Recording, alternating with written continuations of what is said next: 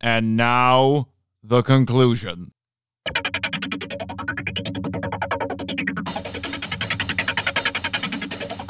Hello, MIFV Max, and later on, Kaiju lovers. This is Nate Marchand, host and curator of the Monster Island Film Vault, a podcast seeking entertainment and enlightenment through tokusatsu. You know the spiel. You might be wondering, Nate, why has it taken you so long to get to episode 7 of Monarch Legacy of Monsters? Well, there's a very simple explanation for that. Yes, Jimmy, I haven't necessarily felt well the last couple of days, but it's also because it's Christmas, dang it. And I had family flown in to visit me while I was here on the island. I would have preferred going to visit them back in Indiana, but I have some loose ends that I need to tie up here. I got to still do some work to make sure everything gets all tidied up.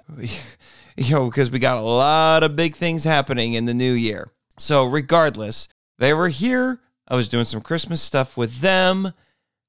And, you know, I had some work to ta- other work to take care of. So it took me a little bit to get to this. And let me tell you, it's hard enough getting Christmas Day off with the board. Geez, if you thought Ebenezer Scrooge was hard to deal with, try handling them. You know, at this point, I'm not too worried about it because I know a really good lawyer. I think my contract's getting renewed, most likely anyway. All right, but we need to get into this episode of Monarch. So, as I mentioned in the previous episode, I went into this with a bit of trepidation because this was written by Mariko Tamako. I hope I said that right. Let me bring up excuse me, like I said, I'm still dealing with a little bit of a cold or whatever. I'm sure I caught it from some obnoxious kid who came to visit the island. Ugh. But anyway, let me see here. I think it's Mariko Tamaki, if I remember correctly. So, like I said, wasn't necessarily looking forward to this because she has a reputation, she has a track record.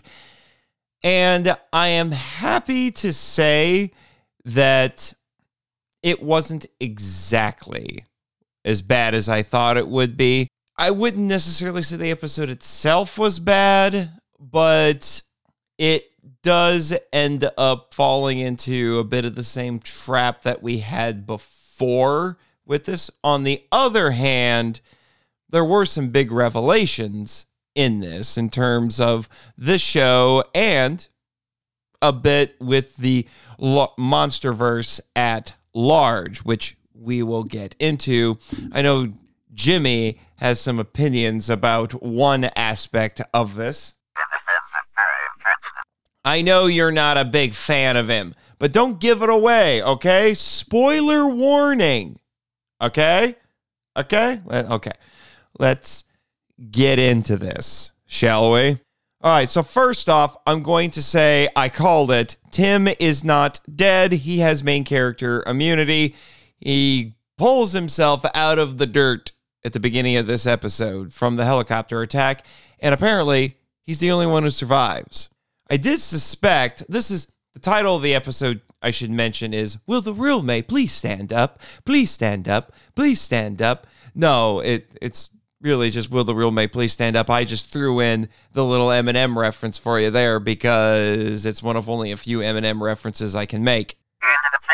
That song had nothing to do with Godzilla. Jeez. All right, let's move on. Let's move on. So she's acting kind of sick. She's in a bathroom, and then somebody comes into the uh, into the bathroom to get her, and she has this nice little one-liner here where she says, "I've never been kidnapped before. How does this work?" That's that's a nice one. All right, nice job, show. and then what's funny is Kentaro and Kate come in, and this just made me laugh because it felt like a comedic understatement where she says, "I'm sorry I told you to go to hell." understatement of the day, I have to say. And then we get another flashback. This show and its flashbacks. This is starting to get to lost levels with its flashbacks, except it's all over the place here. Now we're getting a flashback to three years ago in Seattle. Oh, Boiser. And this is, as I was suspicious, it's a May centered episode. And we get to see more of her proper backstory. And it's the backstory that's not attached to Kentaro. We get to see what she was doing before she was in Tokyo.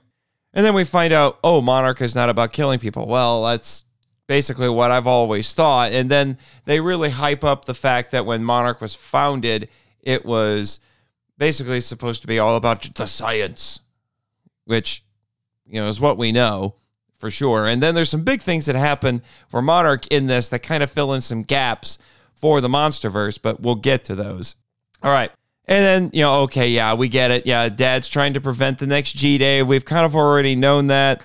Poor Tim comes into this airport that's, you know, over in, oh, it's in Africa, and he's just guzzling bottled water, just buying practically buckets of it and just guzzling it down because he's trying to stay hydrated.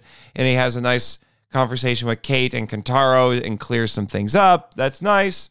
And let's see. The wait, Monarch isn't. It didn't take May. Yeah, I thought it was Monarch who did, but we're introduced to a third party in this. It turns out it is actually May's former employer, a technological firm.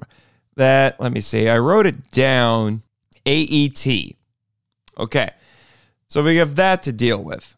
That's who really kidnapped her because they have an axe to grind with her. Not literally, but they have an axe to grind.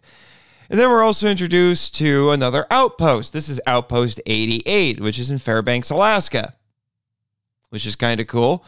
I, am a little worried that at some point they're going to forget that Outpost 83 is is on Ogasawara, or they're going to change the name or something later. But we'll find out. And then we find out that what Shaw's full name is. And this was just kind of wacky. His full name is Colonel. That's not his full That's not his first name. Yes, I know it's a joke in Catch 22, but whatever. All right. So, Colonel Leland Lafayette Shaw the Third. I know, right? He is competing with WHG3 for most pretentious sounding name. uh, I'm sure he's listening over at the brasserie right now, and I don't really care. Anyway, so it did make me wonder is that why he quote unquote looks young? Because he's a third, he's not the original. Maybe he's a son, I don't know.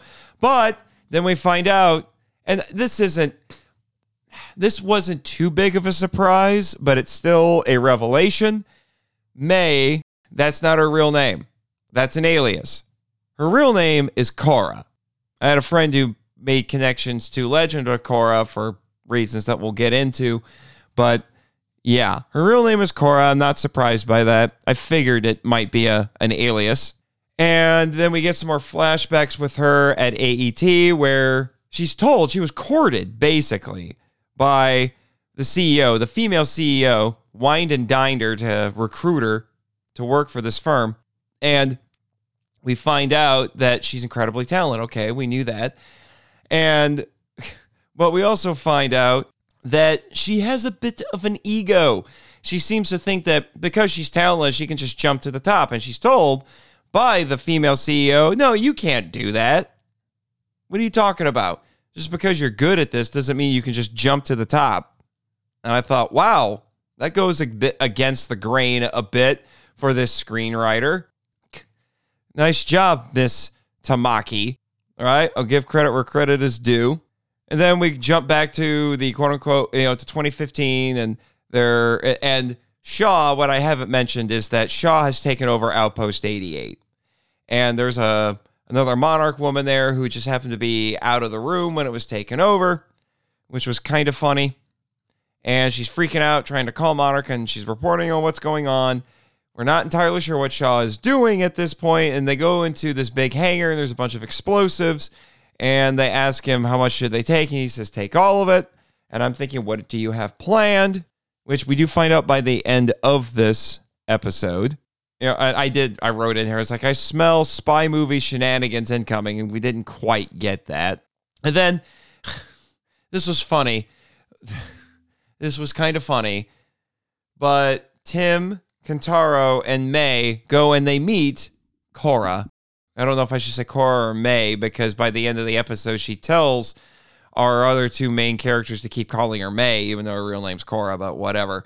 And, you know, they try to come up with a cover to not reveal that they work for Monarch to try to get her family to tell them a bit about what was going on when she was working with AET and all that sort of stuff.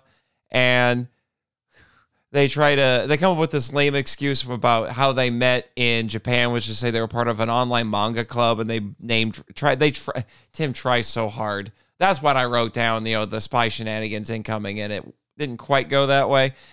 But it was pretty funny, but it also showed that Tim is good at his job, even though he seems like a goofball.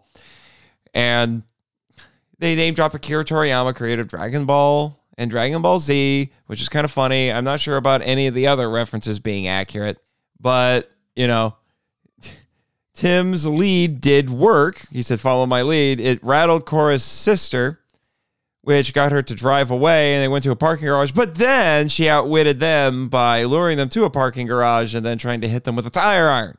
You know, but then they had a nice conversation and you know resolved some things, and then realized, okay, okay, we're not you know, we're not trying to hurt anybody here. All right. Keep, please bear with me. It's been a few days since I saw the episode. How dare you question my abilities as a podcaster? Anyway. Anyway. All right.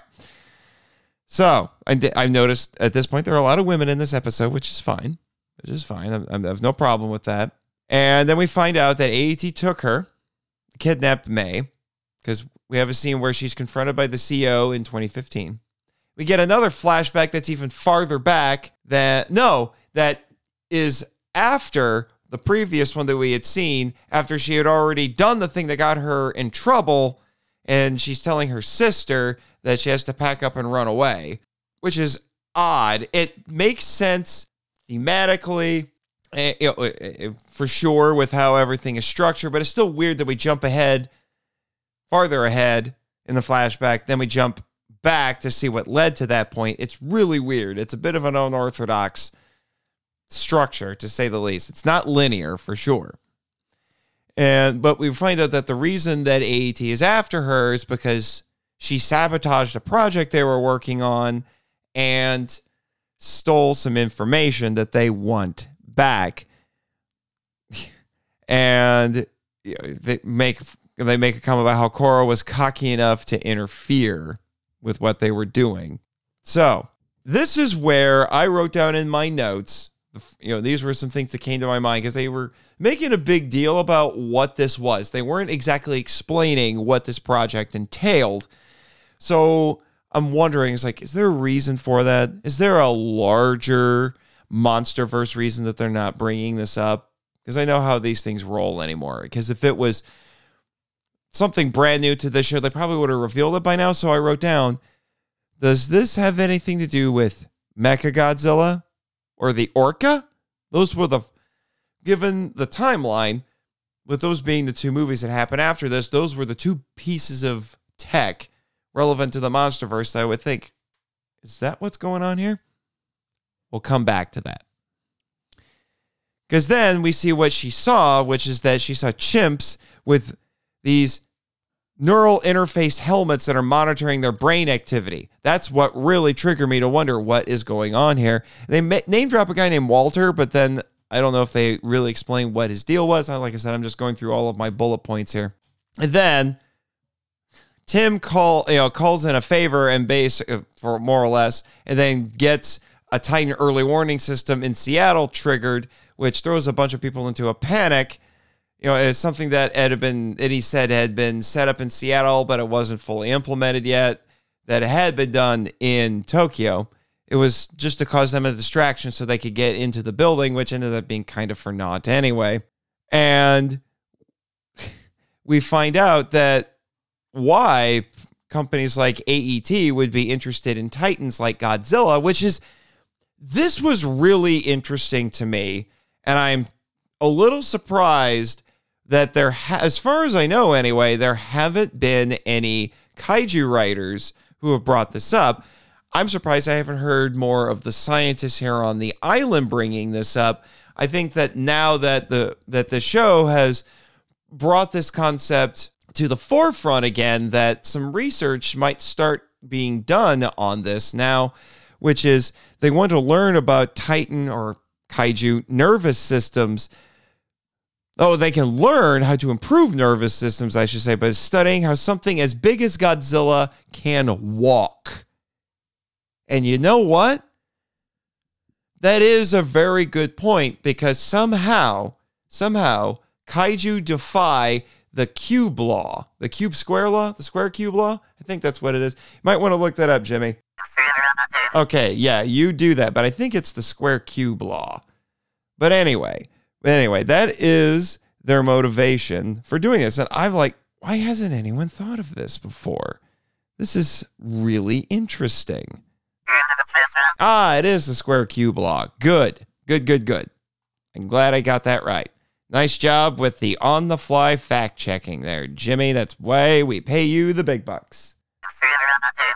Okay, big is a relative term. Anyway, at this point, I'm ref- I'm now referring to May by both Cora and May because nobody can really agree on what to call her anymore. And then she gets offered to be a spy for AET on Monarch. So AET is aware of Monarch, which is interesting because at this point, Monarch is, and they confirm it, Monarch is supposed to be operating in secret, but AET is aware of them. I'm getting the, I get the feeling it's probably because they've done business with them before or they've had run ins with them before.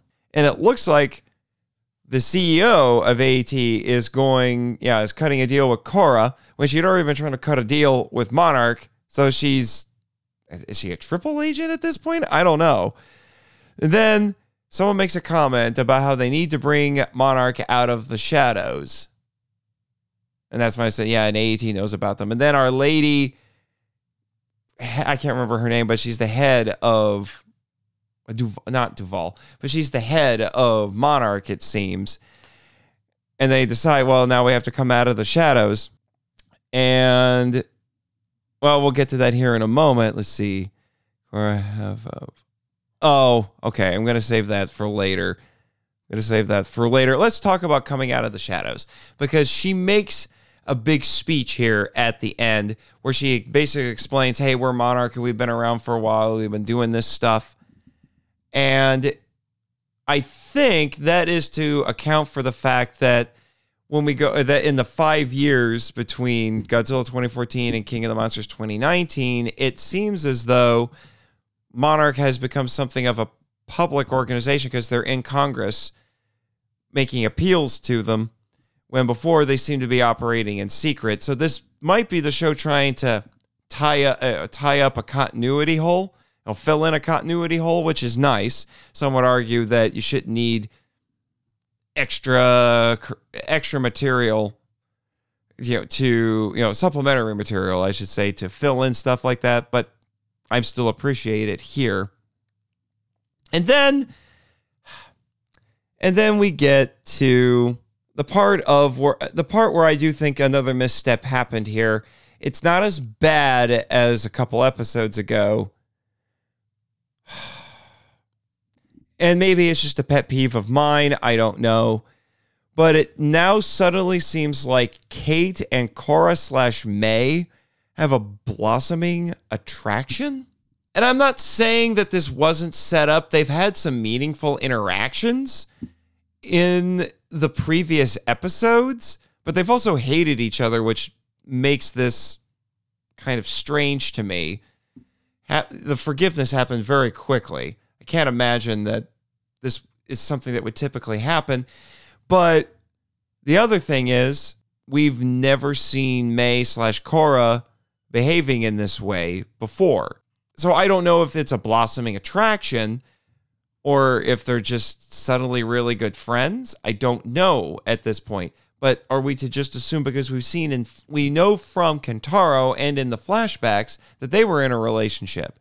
So are we just to assume that she's been bi this whole time, or did she just discover she's bi, or did she switch teams? I'm a little confused here. And like I said, you know, it's not to say that, that they that these two characters haven't had meaningful interactions before, and that this could happen, but it still kind of came out of nowhere, a little bit out of left field, and you know the episode ends with them getting kind of affectionate, no kissing or anything, but getting affectionate, and Kentaro's just kind of sitting there looking jealous. So I feel for Kentaro. I'm also a little disappointed that I mean I've seen a few people say that he got cucked, but I don't know if I want to go there quite yet because I'm assuming this is going to contribute to some drama. I'm hoping in the next episode or before the end of the show. But like I said, it still kind of comes out of nowhere when these characters hated each other. It's just it just it just doesn't quite add up to me. And I said the same thing a few episodes ago about Kate and her being revealed to be a lesbian. It's just, I don't know. It's frustrating. It's frustrating. I'm not necessarily opposed to it. I just wish it had been more properly handled and set up because this is, it's almost like the joke that people make. And I, I ran into this actually at a previous job before I came to the island, where I had a coworker, a girl, who was an obnoxious, narcissistic idiot. And I butted heads with her constantly to the point where our coworkers thought that we secretly liked each other. And I said, I kept having to tell them, no, that only happens in bad movies. And if we tried to date each other, one of us is going to end up dead and it's not going to be me. And I feel like that unfortunate trope may have happened here as well. It, you know, or the there's also the joke that, you know, if you have two attractive people in a, you know, on screen together, they have to fall in love. And here it's they're just applying it to two women. Maybe, I don't know. I'm confused. I don't know. Maybe I missed something cuz I'm as straight as an, as straight as they come some would call me quote unquote super straight, whatever. So maybe it's just not registering with me because I don't know what that looks like. Feel free to correct me. It just still blindsided me a bit here, and I don't know what's going to come of it in the next few episodes. And like I said, I feel sorry for Kentaro. Okay. Eh, but then it looks like I, am still not entirely sure where her loyalties are because she made good with her family after she'd been gone for years. She says she can see them now and she's going to keep going on the, the trip with them, even though she said she didn't care about them before. She was in it for herself and blah, blah, blah. So I don't know if she's still doing stuff for Monarch, if she's being genuine, or if she's helping AET. But here's where we get the big revelation that I uh, you know that I called, but I wouldn't have called before watching this episode, which is we have a the CEO of AET talking with somebody on the phone, and we don't hear the other person on the phone, and they're having a conversation where they acting like they know things. This is where it's revealed that Cora slash May or whatever might still be working for them, and then we find out who she's actually talking to because she says goodbye to Mr. Simmons. And then suddenly the AET logo becomes Apex. Dun dun dun! Indeed, Jimmy. So, yeah, apparently what AET was doing becomes the forerunner to what we see with the Mecha Godzilla technology in Godzilla vs. Kong. So now the movie is borrowing from another MonsterVerse film, even though it technically predates it. So nice work there, show. Nice work.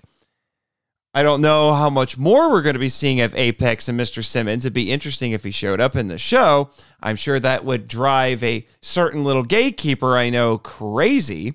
But this tells me I don't know if this means that Mechagodzilla had been in production a lot longer than we thought, or if this is just some of the technology that was applied to Mechagodzilla. There are some questions that this raises, but it does make sense to me that this sort of tech would have been worked on a lot longer than just you know King of the Monsters or whatnot. So this is exciting stuff, I have to say. Plus, I, if I remember correctly, I do think that I think GVK takes place in about 2024 anyway. So, you know, they would have just been starting on this sort of stuff. You know, so it would have been pretty fresh technology. And then we also, by the end of the episode, find out what the heck Shaw is trying to do. And this is where we get really the only monster action in the episode, which I'm sure will disappoint some people. We get a brief appearance by the Frostvark, who's definitely not happy. He comes running at the uh, these helicopters that Shaw and Duval. I think well, I think it's just Shaw and some Monarch operatives are using. Tries to knock the helicopters out of the out of the sky because they're using the explosives to blow up what I'm assuming is a portal to the to the Hollow Earth. And then yeah, and this is overlaid with Monarch going public. And then but the episode ends with this hole being filled not the best cliffhanger. I don't know what consequences this is going to reap later, unless the idea is that they're going to go around and do this with all of them, or maybe this is a special one. I'm not sure.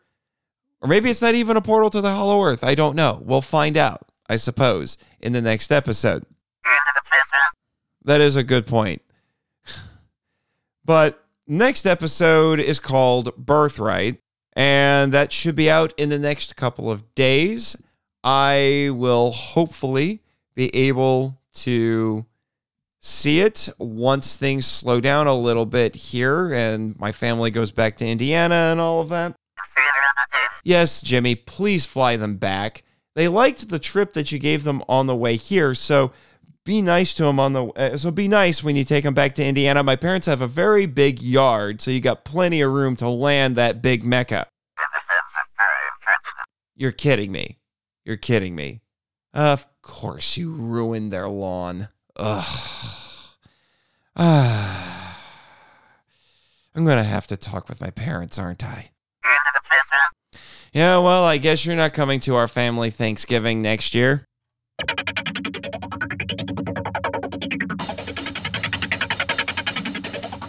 Hello again, MIFV Max, and later on, Kaiju lovers on the regular podcast feed. Nate Marchand, uh, host and curator of the Monster Island Film Vault, and as I said, film curator here on Monster Island. Coming to you with some more Monarch Legacy of Monsters coverage. I just watched the episode last night. I would have immediately jumped at it, but you know, I, I, as I said in the previous episode, I've been entertaining family for the holidays here, and now we're just in that brief lull here on the island where things are slowing down a bit after Christmas, but they're gearing up like crazy for New Year's because, you know, Christmas, you got to understand this. We're on Ogasawara, still technically part of Japan. And while Christmas is a bigger deal for the non Japanese residents and staff here on the island and tourists as well, New Year's is the big deal for the Japanese. That is a massive, massive deal.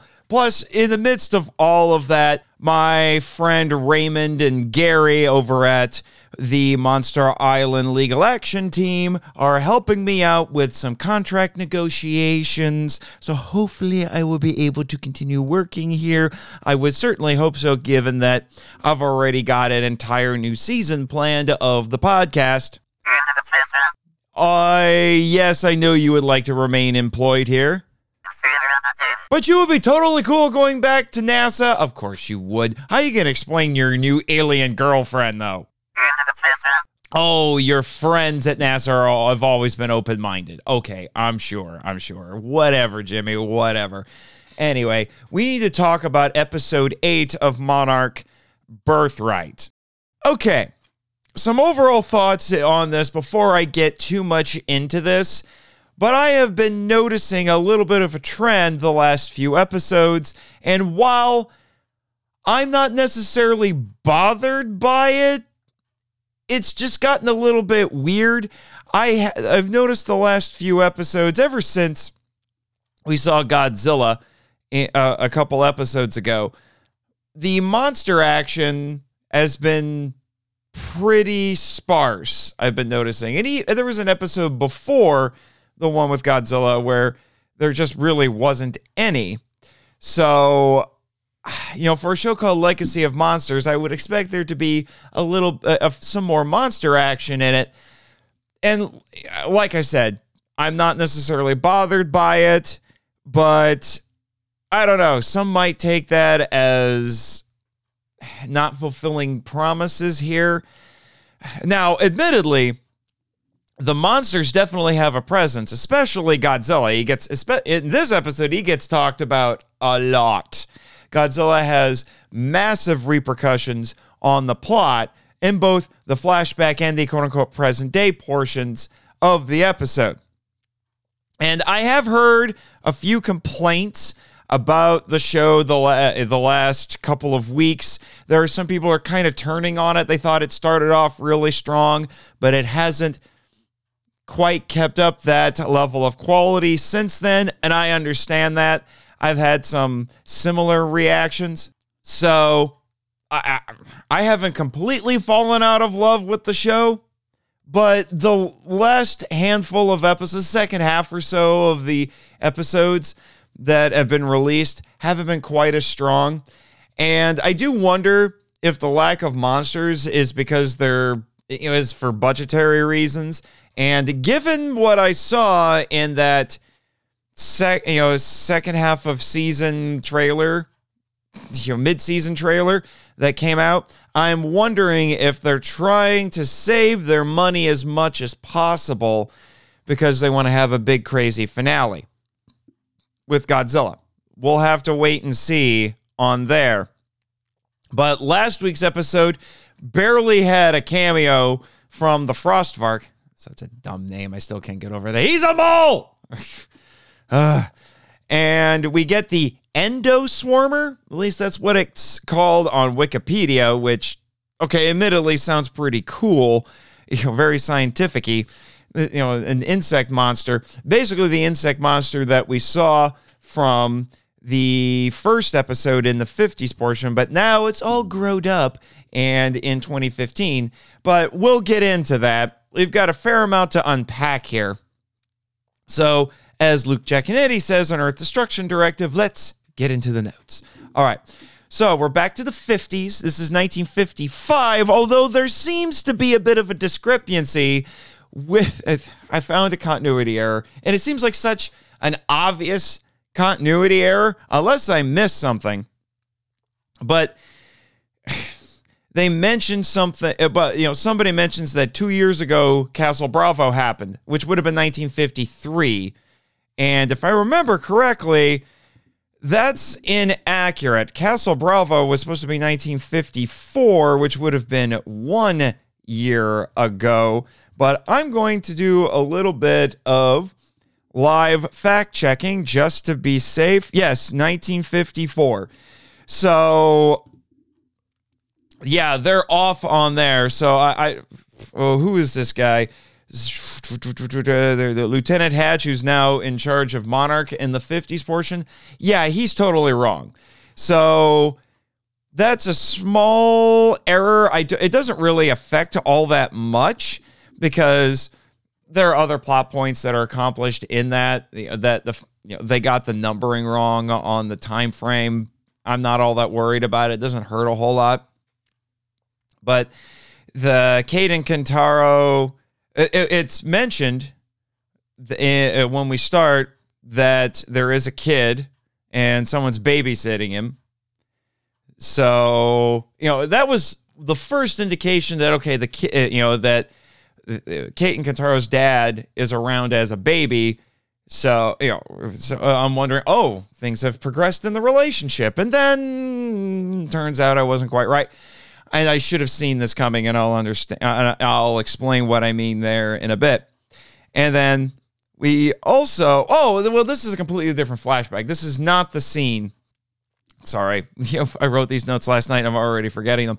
That was the, this was a different flashback. It was a personal flashback for Shaw, and it was done kind of in first person. And you have Billy, Billy Randa, and Keiko talking, and then Keiko turns around and it looks like she's looking at the camera, but it's a POV shot for Shaw, and she starts talking to him, and they make mention of the of Keiko's son, and again continuing to perpetuate the idea that Billy is the father.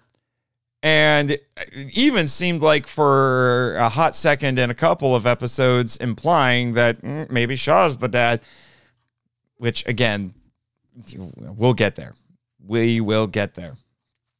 And then you know cuts and that but then it cuts to Shaw in a military vehicle in 2015. So there's a lot of parallelism that's going on here. Some really clever editing with how they switch back and forth using either similar camera angles or settings between the past and quote unquote present portion of these episodes, which I have to say, the show does really well. If that is something that the show has done consistently well the entire series, and that is making sure that you're never confused about which time frame that you're in and finding clever ways to transition between the two of them. So, compliments there. So, yeah, I mentioned 1955, it was DC.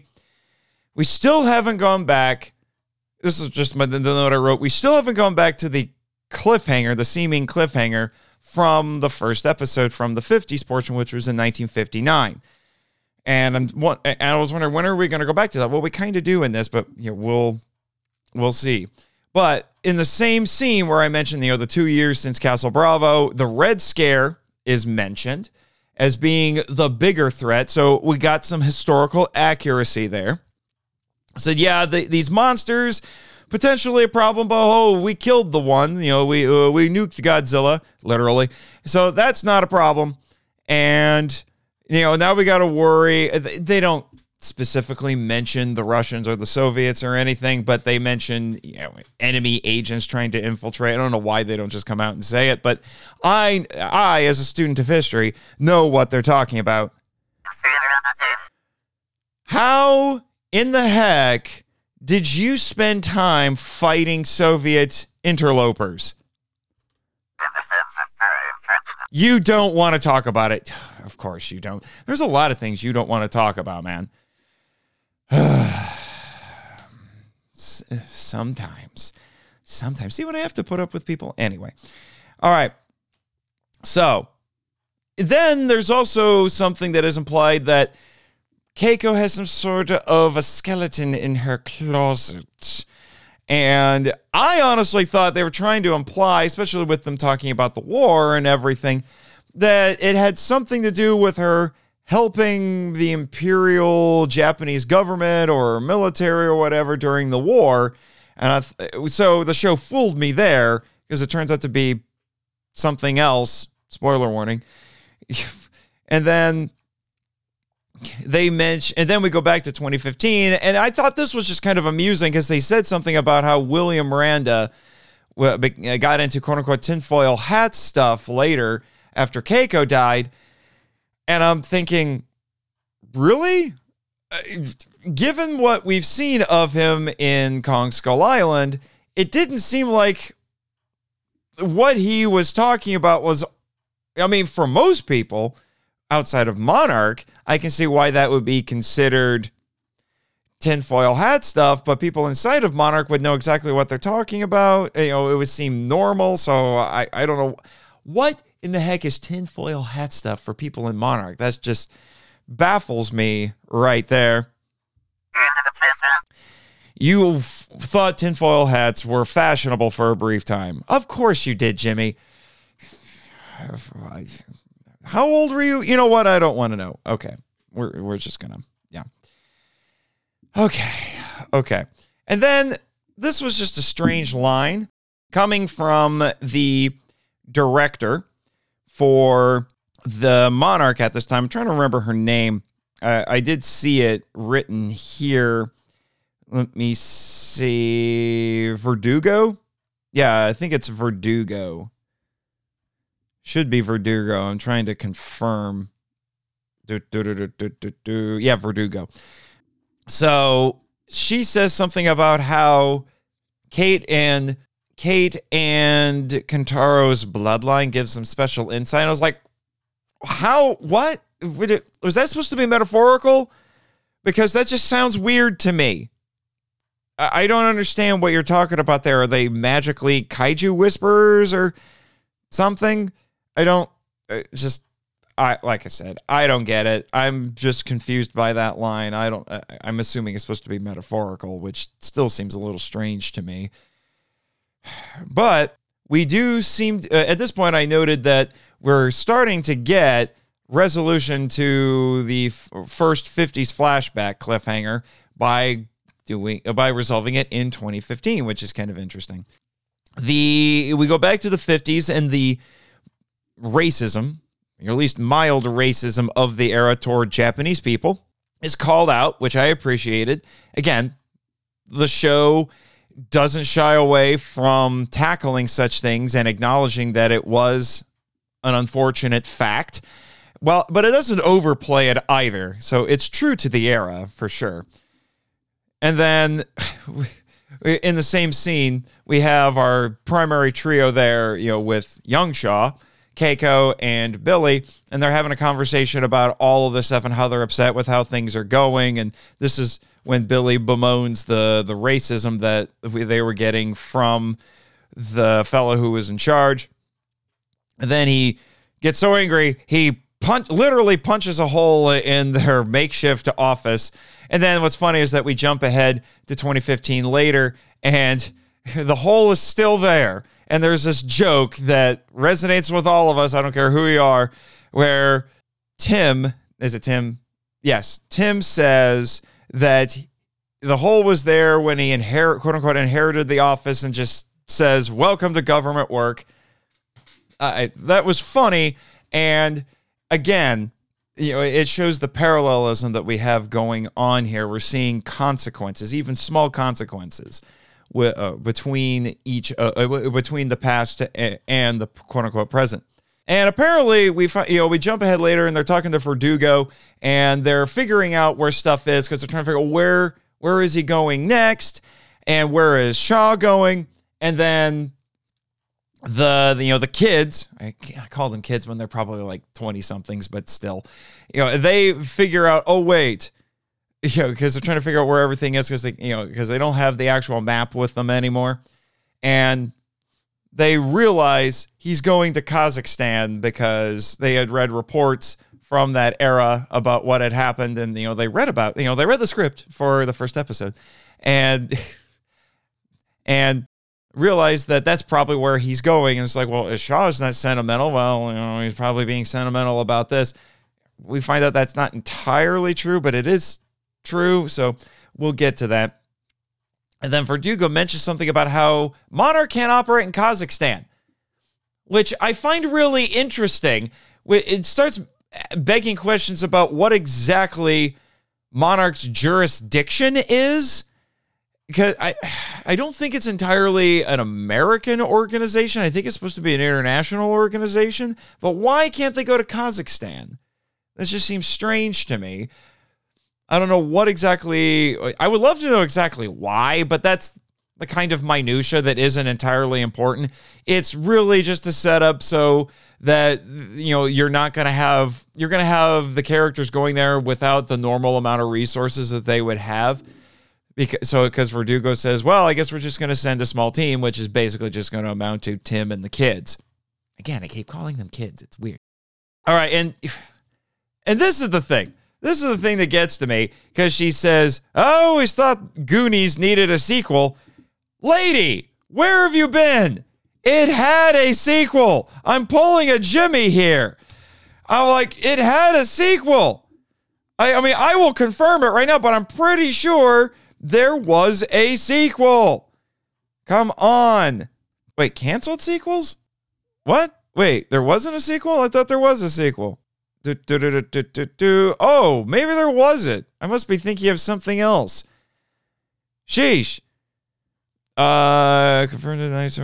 Well, I stand corrected. Why didn't you do this for me, Jimmy? Because you're entertained by me making a fool of myself. Of course you are. Good lord. Sometimes I wonder why I keep you around. I could have swore there was a Goonies 2. I really could have swore there was a Goonies 2. How could I have how could I have been wrong this whole time? No wait. Oh, that's why I'm thinking of it. It's because there's a video game called Goonies 2. That's what I'm thinking of. Well, dang. I Mandela affected that. Something fierce. And I haven't even played the dang game. Oh well. Moving on. I am amazed that there isn't a sequel now that I think about it. Anyway, that embarrassment aside. So, yeah, again, I mentioned you know the parallelism. So the house bigger on the inside than the outside, and I kind of thought, I, have you know, I've had Doctor Who on the brain a little bit lately, so I kind of wondered if that was a Doctor Who reference, and it's it's in a scene in the '50s portion where Billy and Keiko are looking at this map, trying to make sense of it, and she's talking about how it must have been made by a, it's like a house made by a hundred architects, and 99 of them are insane, and you know, there's there's you know rooms without doors and you know and all of these things stairway staircases to nowhere and it's bigger on the inside than the outside blah blah blah. They can't make sense of it. And then that's where we get the first hints of their budding romance and attraction starting to blossom and now lee is uh, you know uh, shaw young shaw has become the third wheel because we see him watching the two of them just talk about sciency things and I wonder if that's meant to parallel our 2015 trio, even though that's not brought up. The weirdness with with Kate and May, you know, uh, uh, the, you know, where you subtly find yourself wondering if they're if they're supposed to be in a relationship. I, I, I, it's not even brought up. I wondered if there were some moments where it's implied that Kentaro is harboring something with some of his interactions, at least subtly, with some of his interactions with the two of them. But this week's plot doesn't really didn't really allow for a lot of opportunities for interpersonal drama in the 2015 portion.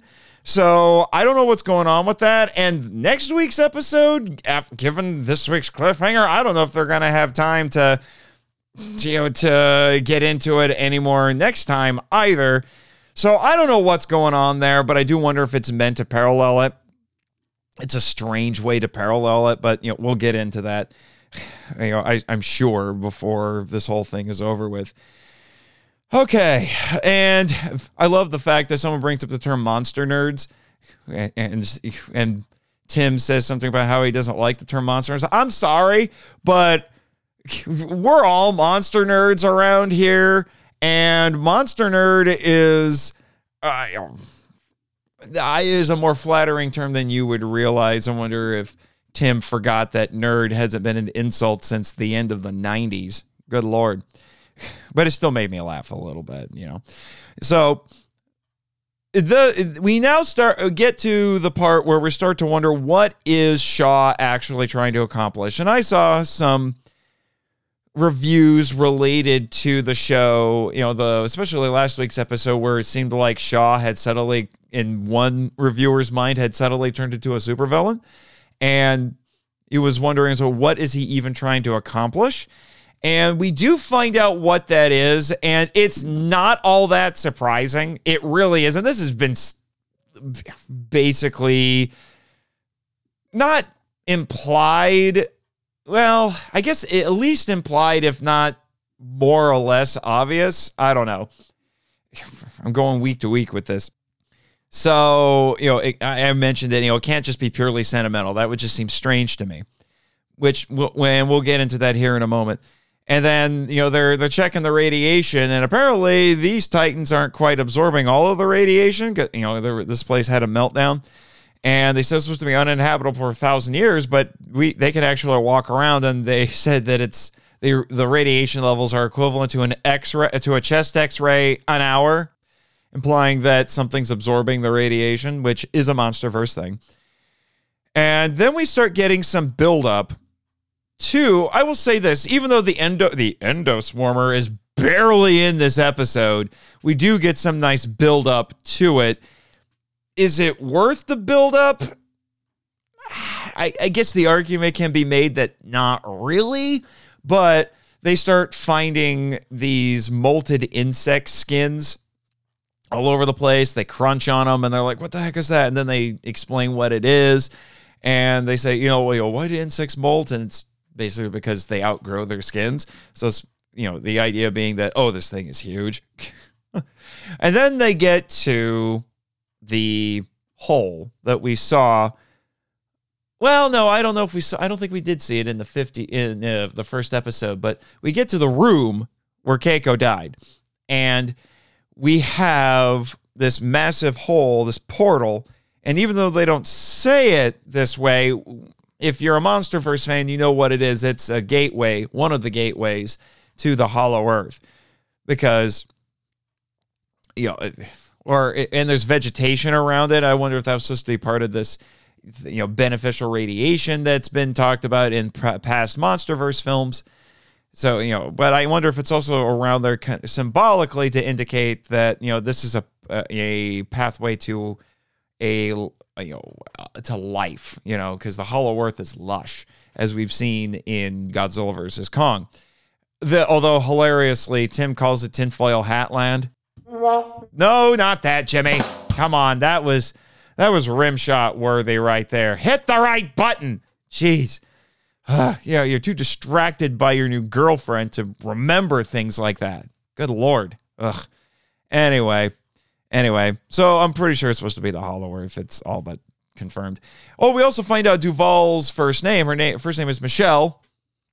It should be Monique, but you know, it's Michelle. I'm sure Duval and Monique hang out all the time. you know, they've had secret rendezvous at the Marcolite Lounge or at Nessie's Brasserie, you know, to get drinks and swap super spy stories, I'm sure. All right. And then we get basically the origin of the hollow earth theory right here because we have Rand, we see how Randa figures it out because he's staring at that map and he realizes that the the issue is that they're still only thinking that it's on the surface. It's actually underground, which is where all the monsters are coming from. And Keiko says that is crazy but brilliant. I've been called crazy but brilliant on numerous occasions. No, we're not going there. Jeez. Ugh. anyway, you know, and I'm sure there have been a lot of scientists around here who have been called crazy but brilliant. Of course, you've been called crazy but brilliant, but I think you're a little more crazy than brilliant most of the time, sir. All right. You know, so we we get the start of that. So that's a nice bit of MonsterVerse lore that gets developed here. And in the same scene, we hear the kid. And now at first I could have discounted that one other flashback as either being later because it wasn't dated the or just some sort of bizarre fantasy or whatever from Shaw, but then we hear a little voice at Keiko's house say, "Mama."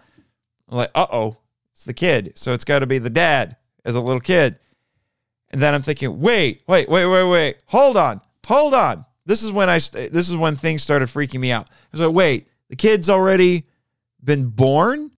And the romance between Keiko and Rand, Billy Randa has only just now started to develop.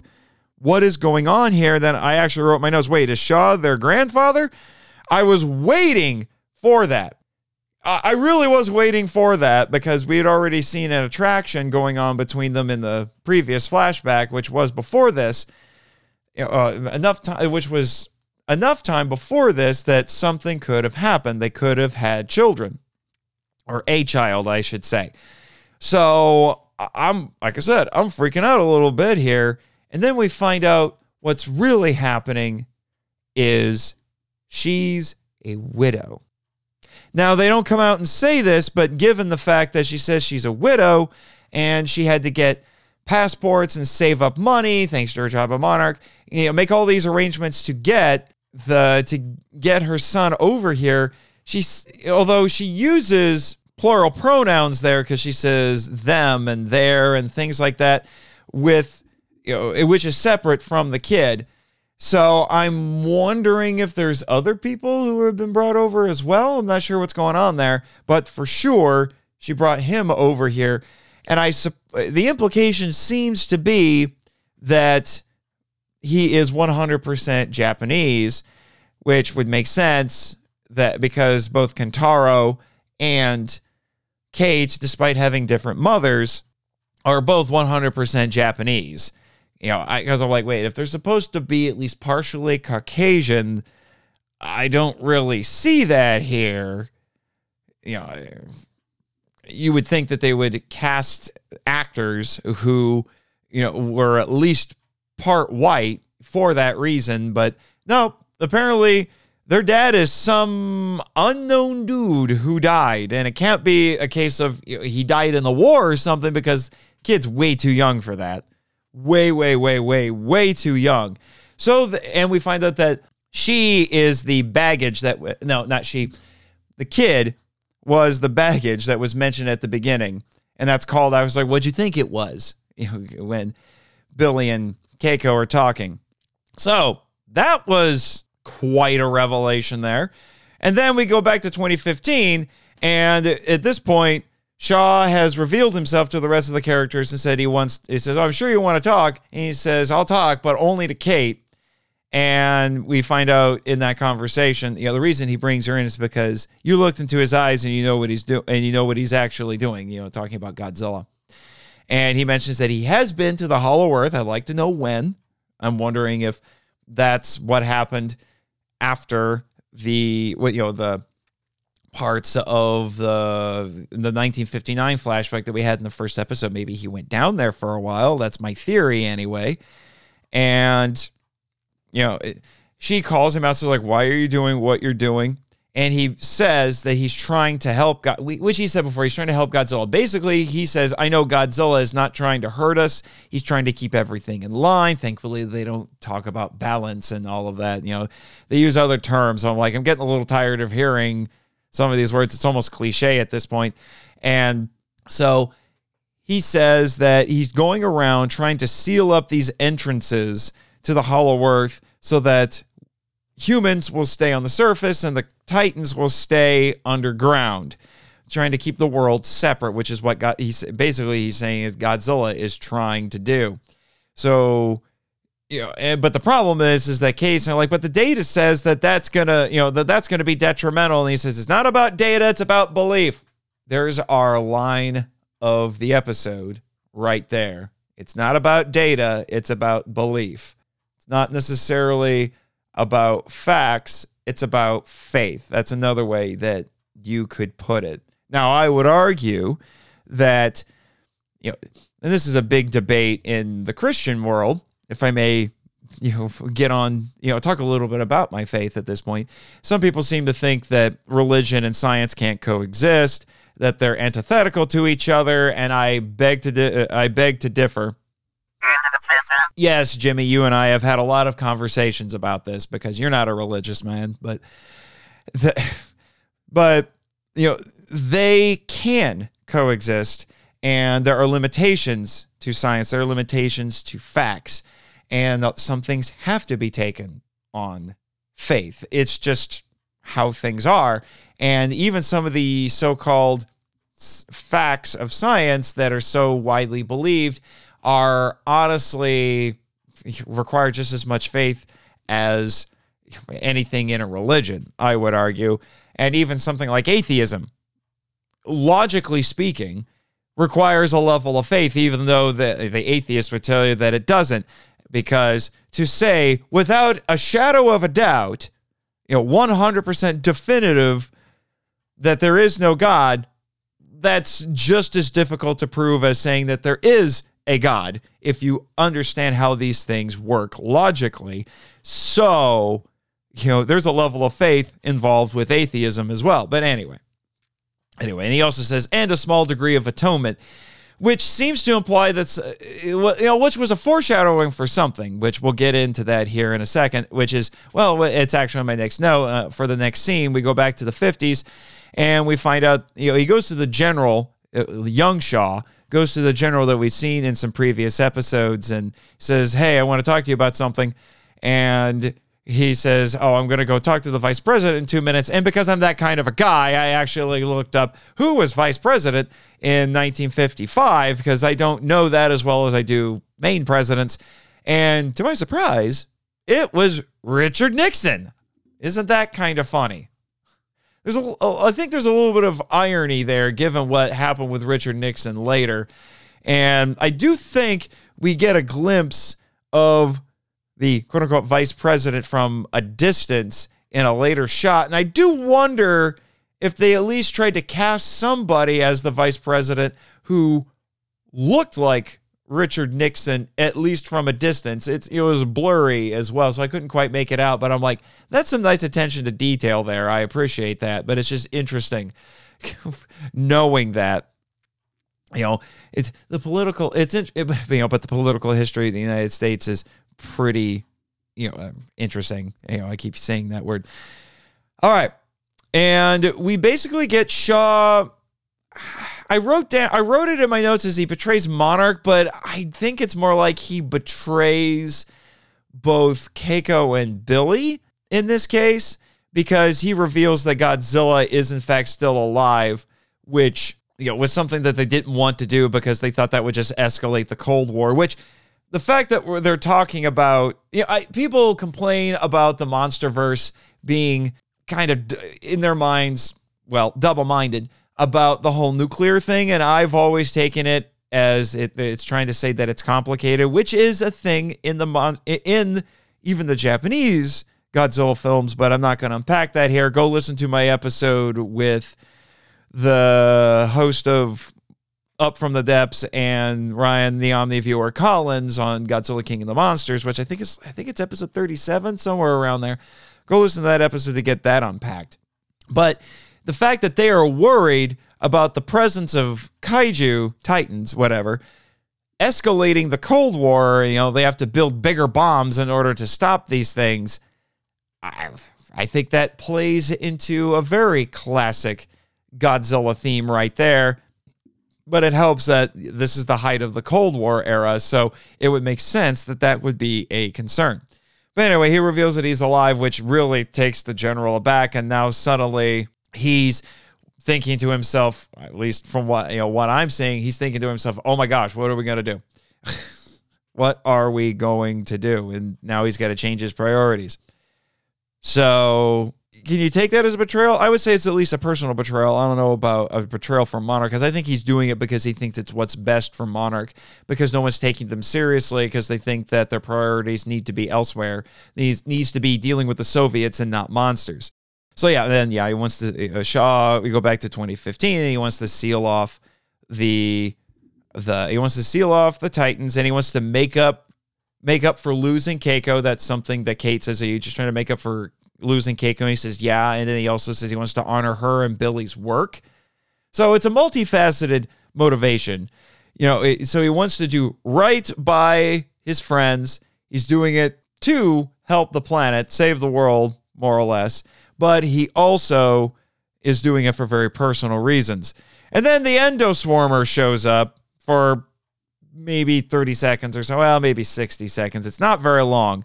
It's a memorable monster because this thing has like a Biolante maw that's just full of teeth, which is kind of horrifying. And then there's there's all this fighting and everything, and then the the Endoswarmer kind of gets killed by a falling rock, which is a little disappointing. But then the you know Shaw sets off all the charges, and they're screaming and falling and people seemingly dying, and then they fall into the hole and things blow up, and you know you know it goes crazy in the last minute or so, and it looks like everyone has either fallen into the Hollow Earth portal or everybody's been blowed up, which is a nice cliffhanger.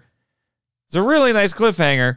So I'm curious to see what's going to happen in the next episode. I'm wondering if it's going to take place in the Hollow Earth, which would be kind of exciting.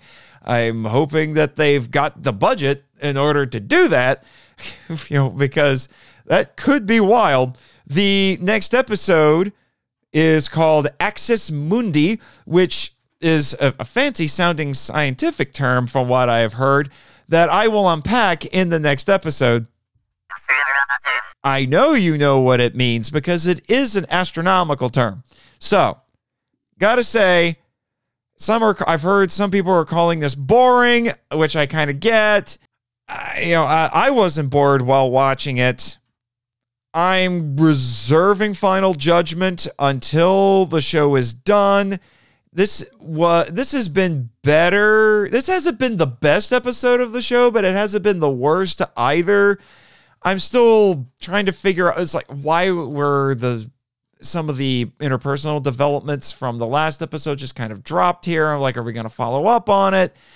I know there's which is kind of the problem with this is that these a lot of the interpersonal details just don't seem to mean anything anymore you know and then there's all of the feels like manufactured controversy non-controversy as i like to say over the whole presence of gay characters in this show so well at least one not sure if there's more at this point it's a little confusing i'm not sure well i guess we'll have to wait and see on that but yeah. So I'm not getting involved necessarily in that because, you know, I think both, as I said in the previous episode coverage, that I think it's getting overblown by both sides. But, you know, we'll wait and see. We will wait and see. So, see you next week.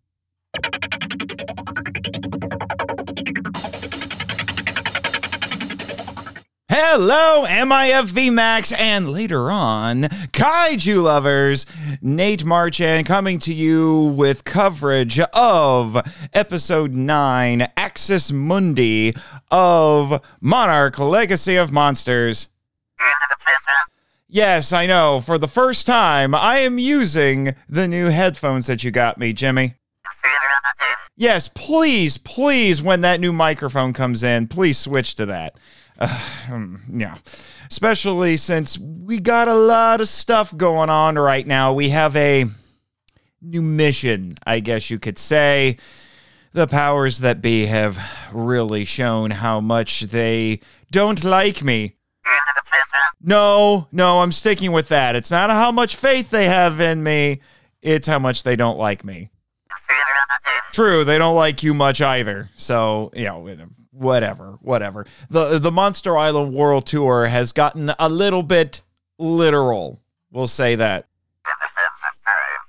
That is a good point, Jimmy. We get to see the world, but still, whatever. We've got a TV show to talk about here, but first, before we get into what actually happens in this episode, because I had somebody tell me, it's like, oh, I'm really looking forward to what you have to say about this. Yes, I know, Mr. Riner, member of MIFV Max on Patreon. Yeah, I, I understand that. And after seeing the episode, I definitely understand why he wants to hear my opinions on this. However, I would be remiss if I didn't explain what the title of this episode meant. Now, I will admit I will admit, I didn't know right offhand, you know, Axis Mundi. I could kind of, you know, kind of put that together you know what that actually meant because I know enough about you know et- English etymologies and Latin and Greek and all that that I can that I was able to kind of piece it together. But it's actually a lot more multifaceted than I originally thought. So Axis Mundi, I'm getting this from Wikipedia, full disclosure. And it, like I said, it, it, it's got several meanings. In according to Wikipedia, quote, in astronomy, axis mundi is the Latin term for the axis of Earth between the celestial poles, so the North Pole and the South Pole. Okay, that makes sense. That could apply to this because this is an episode about going to, well, first and foremost, about going to the hollow earth. However, Wikipedia goes on to say, quote, in a geocentric coordinate system, this is the axis of rotation of the celestial sphere. Consequently, in ancient Greco Roman astronomy, the axis mundi is the axis of rotation of the planetary spheres within the classical geocentric model of the cosmos. Geocentric meaning earth centered, which was actually the prevailing theory, uh, the prevailing, not theory, but the prevailing school of thought until about, I think, about five, 600 years ago, in most of the world anyway. The idea being that the Earth is the center of the universe, or at the very least, the center of the solar system. And then, thanks to astronomy, we found out it is, in fact, the sun that is the center of the solar system, which I believe is called heliocentric, if I remember correctly. Sure, Jimmy, correct me later if you need to. but anyway, you know, so there's that aspect of it. I don't think that applies quite as much here but again, it's the whole idea of the, of the Earth being on, uh, spinning on an axis, which is actually true. The you know the it, it, let's go back to high school science here for a second. But you know the the axis of the Earth is tilted slightly, and it spins on that. All right, and but here's where I think we get to the part that is more applicable to the show. Quote. In 20th century comparative mythology, the term axis mundi, also called the cosmic axis, world axis, world pillar, center of the world, center of the world. Interesting, you know, when we're talking about the hollow earth here, or world tree. Let me stop there for a second. For those of you who are either fans of the MCU or Marvel Comics, but especially if you know your Norse mythology, you might be familiar with the term Yggdrasil, the world tree. Yeah, that I found out just kind of doing some cursory research here that the, that the idea of a world tree is a little is more common than you would think. It's not just Norse mythology. But anyway, back to the Wikipedia quotation. So the term axis mundi has been greatly extended to refer to any mythological concept representing the connection between heaven and earth or or the higher and lower realms. We have title. that term is never used in the episode, interestingly, but this is definitely applicable. Heaven and earth, higher and lower realms, the surface world and the hollow earth. And it says that this term was popularized in the 50s, I might add. So that's definitely in line with the flashbacks that we've been focusing on primarily in this show. By and I hope I say his name right, but Mircea Eliade, who was Romanian. And it also Wikipedia also says that Axis Mundi closely resembles the mythological concept of what is this? Omphalos or navel of the world of, or cosmos. And then it gives, you know, it gives some examples of what this could look like because there's a lot of different ways that this can manifest. It can be a tree, it could be a mountain, it could be a person, a steeple, smoke, fire, cross, totem pole, spire. You know, it, there's it, it, so it and it exists in both religious and non-religious uh, contexts. It even says that a modern example of it, if you want to look at it this way, for what I was looking at here, you could even say something like an obelisk, a lighthouse, a rocket, or a skyscraper could be an axis mundi. I mean, I could spend an entire podcast talking about this. It might be something worth researching later, but just to, to leave off on this, you know, Mr. Eliade, eh, there's a quotation here from him on Wikipedia about the subject where he says, quote, Every microcosm, every inhabited region has a center, that is to say, a place that is sacred above all. End quote. Again, like I said, I th- do think that applies here. And I think in this case, if we're talking about, you know, basically a bridge between the higher and lower realms here, obviously what we're talking about here are the portal or the series of portals in the ho- that lead to the hollow earth. And that's especially the case in the first scene of this episode. So let's get into the notes. Thanks luke for that little phrase. All right. So we now the first thing we actually have is shaw and Billy talking with little Hiroshi, and he's got this toy, and I'm really wondering if that is a real toy. I kind of want to know what that toy is. I didn't recognize it. If anybody knows what that toy is, please, please, please, please let me know because I'm wondering if that is some sort of a reference. All right. And they're talking to him, and they don't, it doesn't come out immediately and say what year it is but they're talking to him as if his mother is dead. And I'm like, are we actually following up on the first the flashback in the first episode? And I am happy to say yes, this episode does. So this is in 1962, and we one of the setups that we get in this is we find out that Lee Shaw has a quote unquote lucky pocket knife that he gives to Hiroshi. I'm like, okay, that's going to come back later. And it does.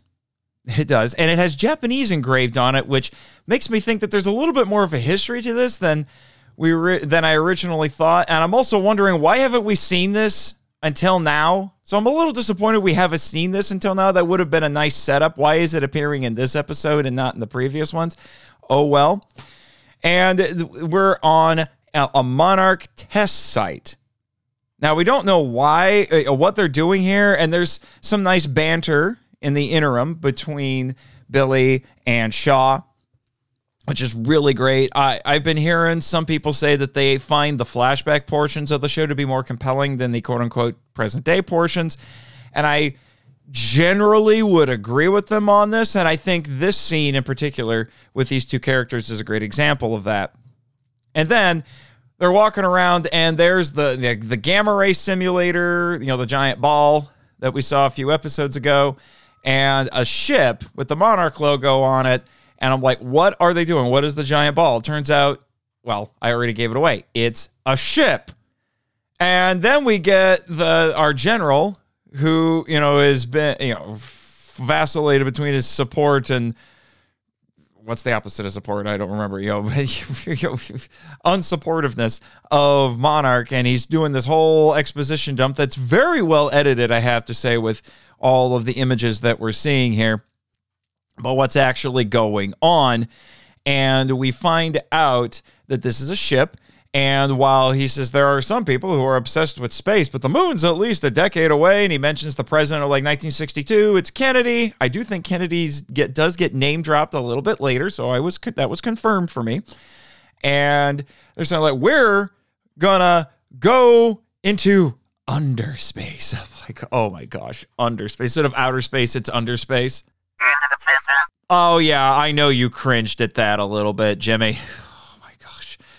Uh, maybe I'm just too much of a millennial, but uh, but that just sounded weird to me. It, it it sounds very 60s though.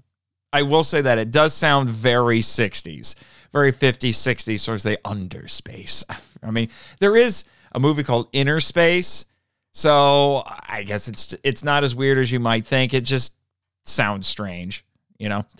And they say that basically what they figured out, they figured out all the stuff I guess this is how in GVK they know how to do what they need to do with the portals to the the Hollow Earth because they say we need to latch onto a Titan to actually get to the Hollow Earth, and you know so they use the gamma ray simulator to attract one, and then they turn it off, and then they drop it's you know it's literally a dropship.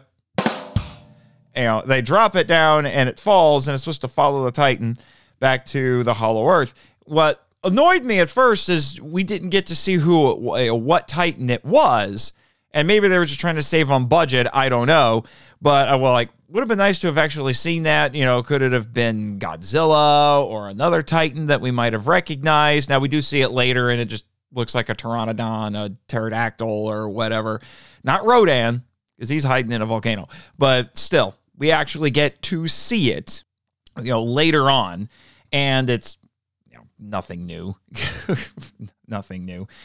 But then we get a you know they they do this and then we get a, a very strange reaction you know that I think really you know gets into the this kind of uh, hard sci-fi but kind of fantastical at the same time sort of style that the show is going for but we basically have a magnetic storm after this with some really nice visuals, I have to say, because we see these antennas and they start getting yanked toward the ground. They're bending.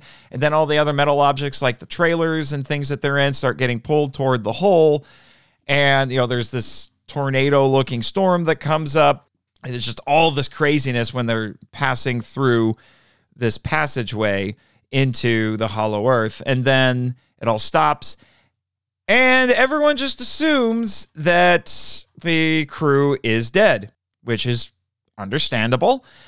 And I mean, obviously, uh, we as the audience know that at least Shaw is not dead, which I'm just thinking that must have just rocked poor little Hiroshi because he lost his mother, then he lost Uncle Lee, and now he's just stuck with Billy, and we find, and then we find out later in the episode that this long series of tragedies is what pushed Billy over the edge, so that you know, nearly ten years later, when he's John Goodman in Kong Skull Island, he's kind of zany. Alrighty then, makes sense. So good job filling in some of those details, show. All right, and then I wrote, meanwhile, in 2015, Kentaro is at the hospital. So apparently he's the one person other than du- uh, Duval? Yeah, other than Duval who survived. We see Duval for about five seconds in this. And one thing that I was concerned about when I saw this, because I haven't been entirely happy with how the show has been treating Kentaro, which is, you know, is he in the hospital? Is he going to be completely out of commission for the rest of the episode? Thankfully, he was not, but I was wondering about that.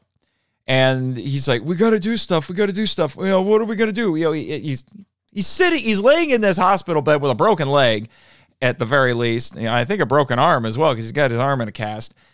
And you know, they're like, you know what? The best thing you can do is just go on living.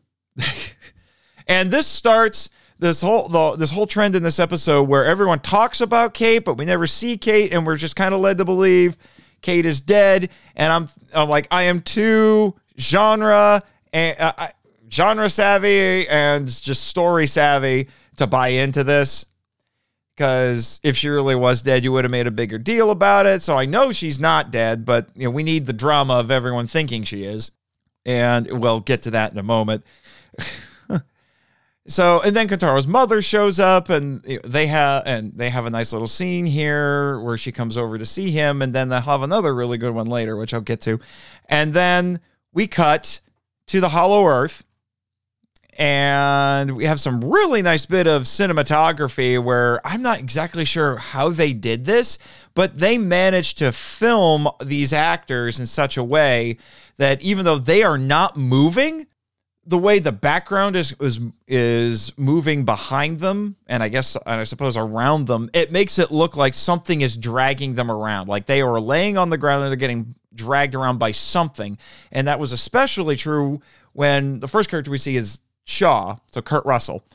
And I really did think something was moving him around, like something found him. I didn't know what that was, whether it was a Titan or another person or whatever, but somebody found him, is dragging him around. But actually, no, it's not, that is not the case. It just looks like that because the filmmakers are trying to communicate how disorienting passing through this portal into the Hollow Earth is, which again we saw in GVK. So they're trying to show just you know the after effects of that. So kudos to them for doing that. Some excellent cinematography there. But I do want to spend a few minutes here talking about this little corner of the Hollow Earth that we're seeing here. Obviously, this is a television series, and it's not going to have the budget of a film. I understand that.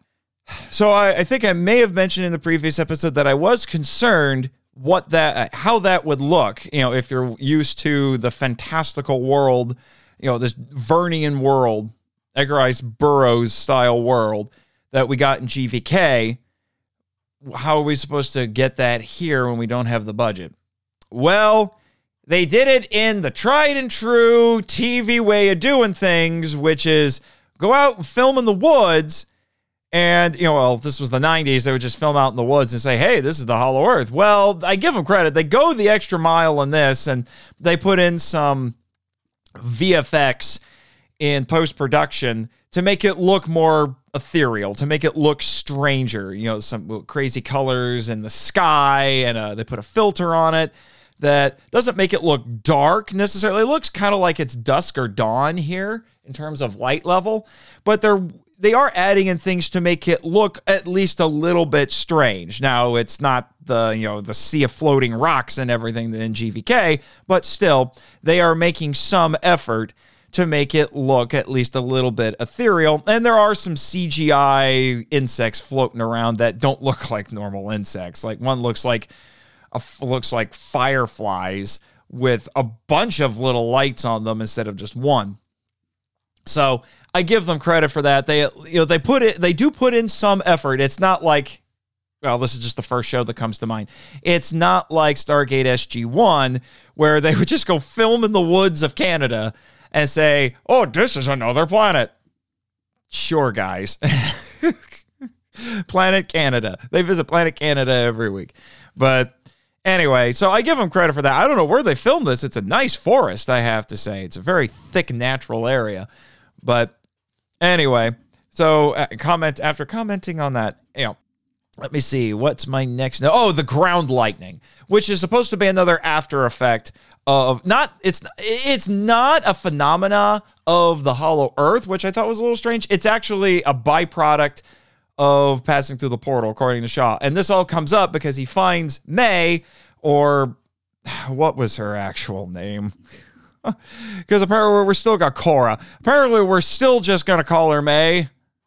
So fine, whatever. If the show's gonna keep calling her May, then I guess I'll call her May. But there's this nice sequence where the two of them are trying to dodge this ground lightning, which I thought was actually pretty cool. Some nice colors and things like that.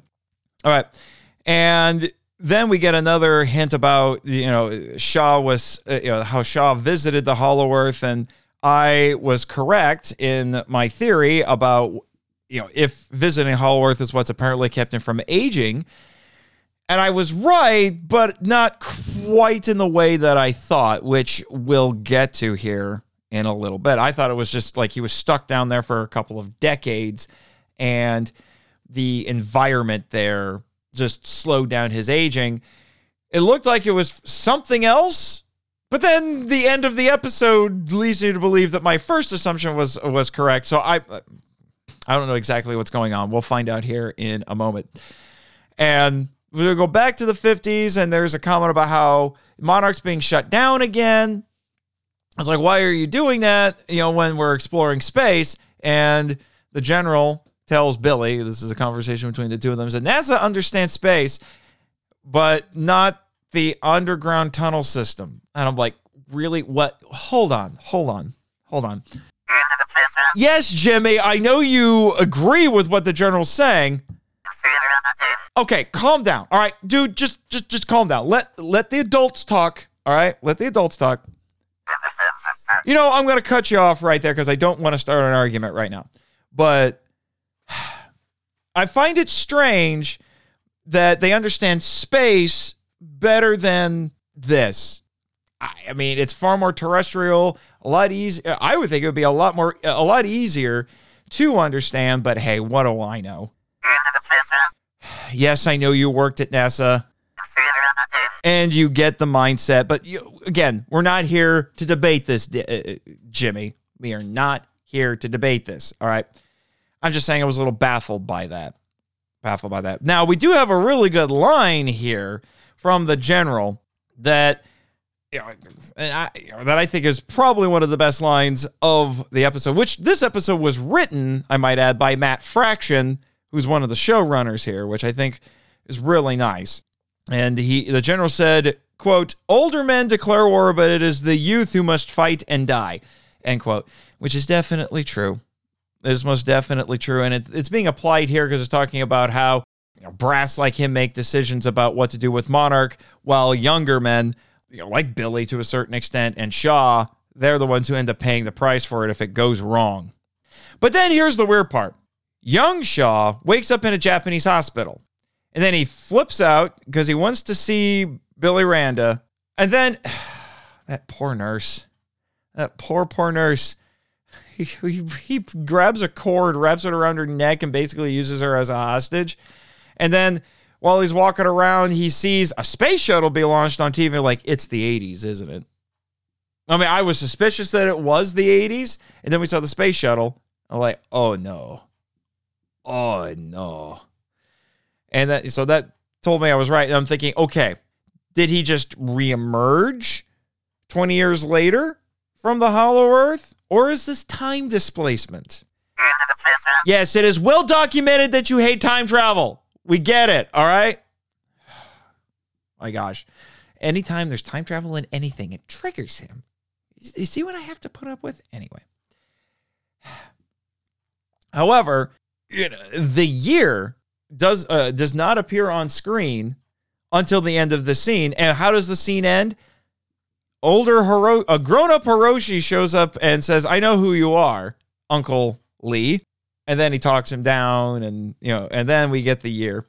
And you know, and then I just wrote down because there are several scenes that are like this in this episode.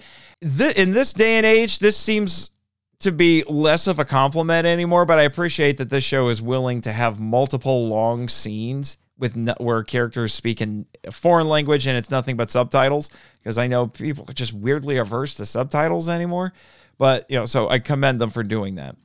You know, but we live in a post Lost world because Lost did that a lot back, you know, back in the mid 2000s. So I guess it's a little less impressive anymore.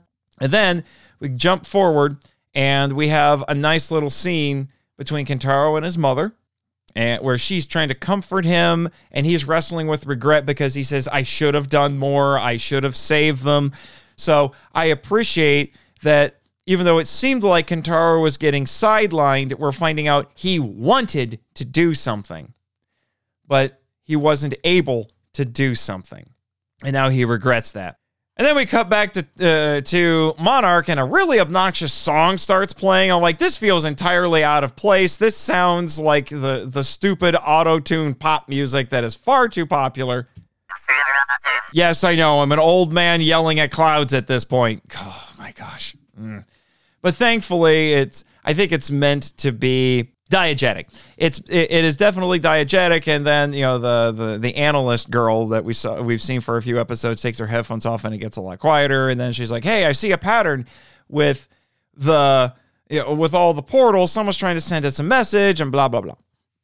All right, and then this is you know we go back to 1982 and we find out what actually happened to Shaw, at least as he remembers it, because he tells this to, you know, this is young Shaw talking to adult Hiroshi. And he basically says that their ship crashed. One crew member died as soon as they crashed. They were trying to do some recon. They were then attacked by Titans, and these are all Titans I don't recognize. And somebody got hit by the ground lightning. And we we actually get I was surprised to see this because remember when this was like the hottest thing to do? We get bullet time. Yes, if you remember The Matrix, The Matrix got famous, the movie The Matrix got famous for doing this. But we have these bullet time sequences where people are, the crew members are getting hit by the ground lightning or attacked by monsters and all of that. So it's like a, a 3D freeze frame. And it looks really cool here. I forgot how cool an effect this was but it's not nearly as popular to do anymore, obviously. And then it ends. So you know, Shaw's the only survivor, and then it ends with another portal opening up and sucking him into it. And then he wakes up in the woods, and then he's told he's by Hiroshi that he, he is found later. So even though there isn't a whole lot of explanation here, and I don't know if we necessarily have to have everything explained, it's totally okay if we don't. But I'm assuming that the Hollow Earth being such a weird place that there was, you know, that another portal opened up and it went through time uh, uh instead of space, or in this case, time and space, and you know, it deposited him somewhere 20 years later unless we are to presume that time works differently in the Hollow Earth, which we haven't seen before. And I do think that would complicate matters, especially with what we saw in GVK and what I presume we will see in GXK in a few months. So I'm not entirely sure what to think of that, but you know, this is the explanation that we've been given, and I I'll operate with it for now. But I wonder if there are more details that we just don't know, and I don't know if those are going to have to be filled in by fan theories, or if the creators had explanations in mind, they're just choosing not to reveal them, or they just couldn't find a place to reveal them. Okay, so I was correct. It's basically temporal displacement in some form or another. And this is, I wrote this in my notes, but this is something I was thinking about before the episode started, which is is the title Legacy of Monsters a reference to, you know, the actual titans, the kaiju that we see? Uh, not only that, but also a reference to the characters that they are in some form or another monstrous. I mean, Billy was considered a madman in one form or another. And I, so far, it hasn't seemed like that is what they're going with. You know, kind of like, you know, The Walking Dead is not only a reference to the fact that there are zombies in it, but because these are quote unquote dead people. You know, they have issues that they have to work out, they are dead inside. So I don't know. Because honestly, the characters in the flashback portions of these episodes have tended to be the more likable ones. So how you know, I, I how can the quote unquote monsters in the present day portions leave a legacy at this point? I don't know. So maybe I'm overthinking it, or maybe I'm missing something. I'm not sure. But you know, then we find out that you know, even Hiroshi thinks that you know what's going on with Uncle Lee is weird and that he might be a little crazy, and he says we're going to send you to a retirement home, even though physically anyway, he's not that old. And then we see him there. So we have young Shaw, Wyatt Russell, sitting with a bunch of old people, drugging himself up, which is just, it is definitely pl- you know playing on the fear that people have of if I go to a nursing home, then I'm just going to end up in this you know, constant state of sedation, you know, which is you know, not something I really like thinking about. And then we have somebody walk in front of the camera and we have this cut, this transition cut where it goes from Wyatt Russell to Kurt Russell, flashes forward, and you know, he's watching TV, but in, in, we go from him watching a nature documentary about macaques, if I remember correctly, to him saying, Oh, look, I've seen that movie. It's Godzilla 2014. So here's our Godzilla cameo for this episode. Fighting a Muto. Cool.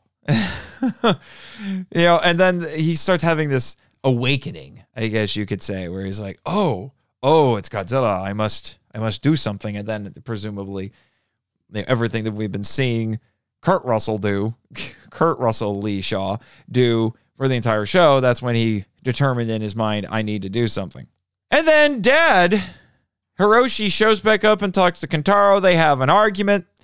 And, you know, I, I appreciate Kentaro trying to be proactive and find stuff. He's still mourning the loss of Kate and May and everybody else, Cora, whatever you want to call her, because it was the advice of his mother's like, you are allowed to feel, you know, and you should feel. I understand that.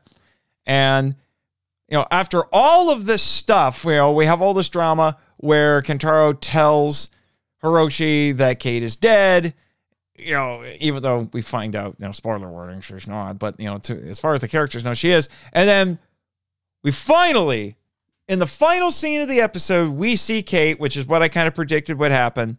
You know, and doing the same thing that the that the the show does the same thing that it did with both Shaw and May slash Cora, where you know with the the swirly swirly you know thing with the with the disorientation. She wakes up and we get probably the longest monster scene in the episode where we get to see the most of it, which we have this kind of megafauna tree warthog hybrid thing. It, the, the, this entire scene reminded me of Kong Skull Island. So this thing comes up to her. She tries to hide. She sits still. I'm like, is, we're doing this like Jurassic Park. Its vision is based on movement or whatever. And at first, it just walks up to her, snorts at her. And I do wonder if uh, unless that CGI is just that good, I do wonder if the close up here where it comes right up to Kate, if that was actually practical. It looked really cool. And then it starts walking around this big old tree, and she thinks it's going away, but then it comes around the other side, and she tries to run. It starts chasing her, and then bam, it gets hit in the side of the face. Uh, side of the face. I'm not sure if it was in the eye or not. If it was, that was impressive. Uh, by an arrow, and I'm like, wait, whoa, whoa, whoa, whoa, whoa, whoa, whoa, whoa, whoa, whoa. Who has a bow and arrow here? Who has a bow and arrow here? Is, could this, is this supposed to be Shaw and May slash Cora? That doesn't quite make sense, especially since Shaw had a gun. So why would they make a bow and arrow? And Shaw didn't fire the gun, so he still should have ammunition for it. And it's just like I'm, I'm just confused. Camera pan, and then the camera cuts and it's Keiko.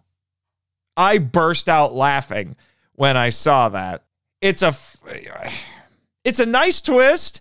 I was wondering if she was going to end up being truly dead or not, especially with how much time they spent on her in the flashbacks and how if this is the end of her story, it's a little anticlimactic. But uh, at the same time, I was also thinking okay, she's I don't know if they're going to bring her back or not. I was focused more on other things.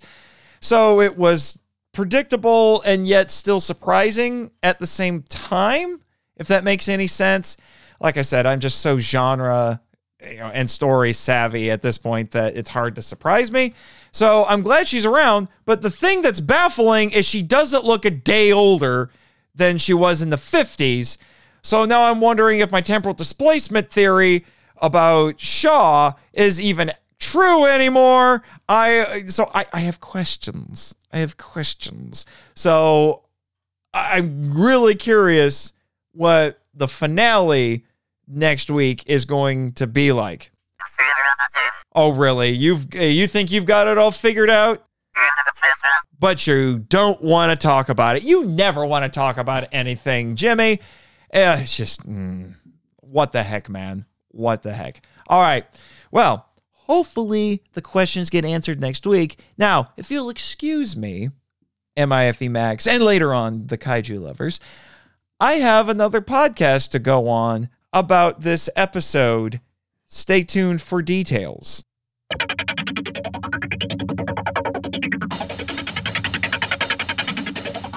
Hello, MIFV Max, and one week from now, kaiju lovers, we finally made it. This two and a half month journey, all 10 episodes of Monarch Legacy of Monster season one, maybe? Eh, we don't know. Yes, I know they sequel baited. We'll get to that. yes, we will get to that.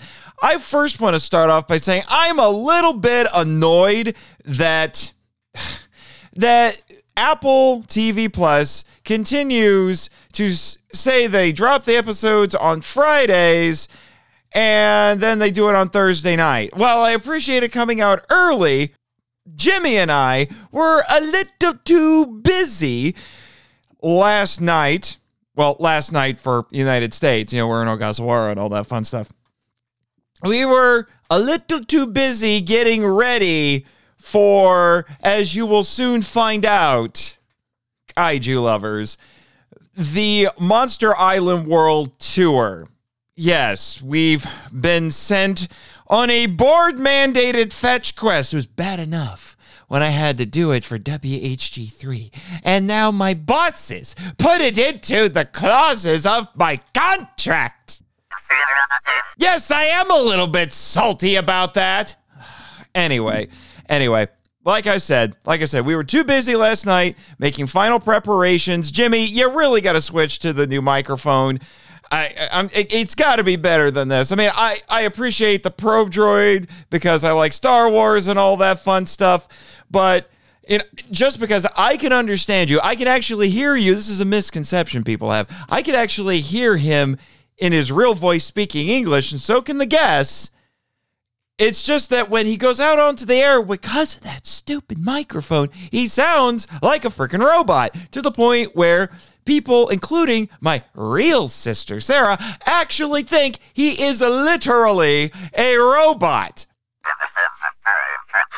Yes, I guess that means you do have the perfect girlfriend now, don't you? Because everyone thinks she's a robot. Oh boy, can, can we can we move on? Can we please move on? All right. So, episode 10, Beyond Logic, going to come out and say this was actually a pretty solid finale, I have to say. It wasn't a surprising finale necessarily, but it did what it needed to do. And I appreciate that. And it finally paid off what we saw in the mid season trailer with the fight between Godzilla and I presume that is the Ion Dragon, if I remember correctly. I'm actually going to do what I should have done before we started recording and actually bring up the wiki page for this just to be safe, but I'm pretty sure that is the Ion Dragon. Oh, you're trying to beat me to it, Jimmy? Good luck with that. Haha, I got there first. Ha, take that. The yes, the Ion Dragon. All right, because that was the one that was in the Philippines earlier this season. It also clears up some things that actually help it make a bit more sense. This is technically not the Hollow Earth. This is supposed to be a world between worlds. And we also get an explanation. I know I'm jumping ahead a little bit, but we also get an explanation from Keiko, who says that she named it Axis Mundi because it is the world between worlds, which makes the title of last week's episode make a bit more sense although it does kind of take away from what I thought the title was referring to, but it could be a multifaceted title as well. It's a little strange that they use the title for something that you don't hear it named that in the actual episode. I don't want to call it an afterthought, but it's still a little strange. And so, getting into the notes in order, as I usually do on here, uh, one of the first things I noticed when that first scene between Kate and Keiko is I got to give the casting directors credit. They do look alike. I am very willing to believe that they are related. However, I do find myself wondering how did Keiko learn to survive? She's gone full native here because she says she's been here for 57 days, which is interesting because time distortions and all that fun stuff. And she's done pretty well for herself, I would think. If you're going to survive for nearly two months from your perspective, dealing with monsters and things like that, and she knows how to string a makeshift bow and arrow and things like that, I- am kind of wondering where she learned how to do that. Might have been nice to know, you know, but we'll go with it for now show. And Kate tries to get around having to tell her anything, you know, who she re- who she is, and you know what you know what time she comes from, that Billy is dead, you know, all that stuff. I'm like, you're gonna have to tell her eventually, and she finds out just a few scenes later. Spoiler warning.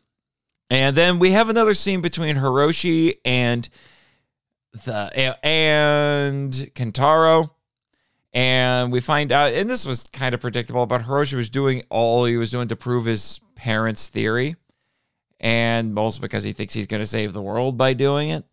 So it's all because he had to redeem his family legacy, which seems like a very Japanese thing to do, to be honest.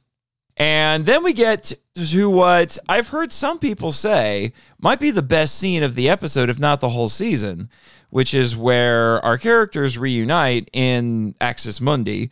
And, you know, the younger characters go and meet Keiko, no problem.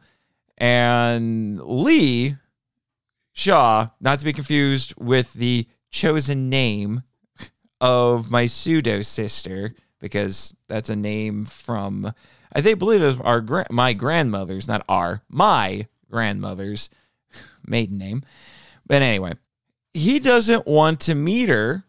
Sure, there's a level of insecurity with that because he's older now and she doesn't look a, a day older than when he last saw her.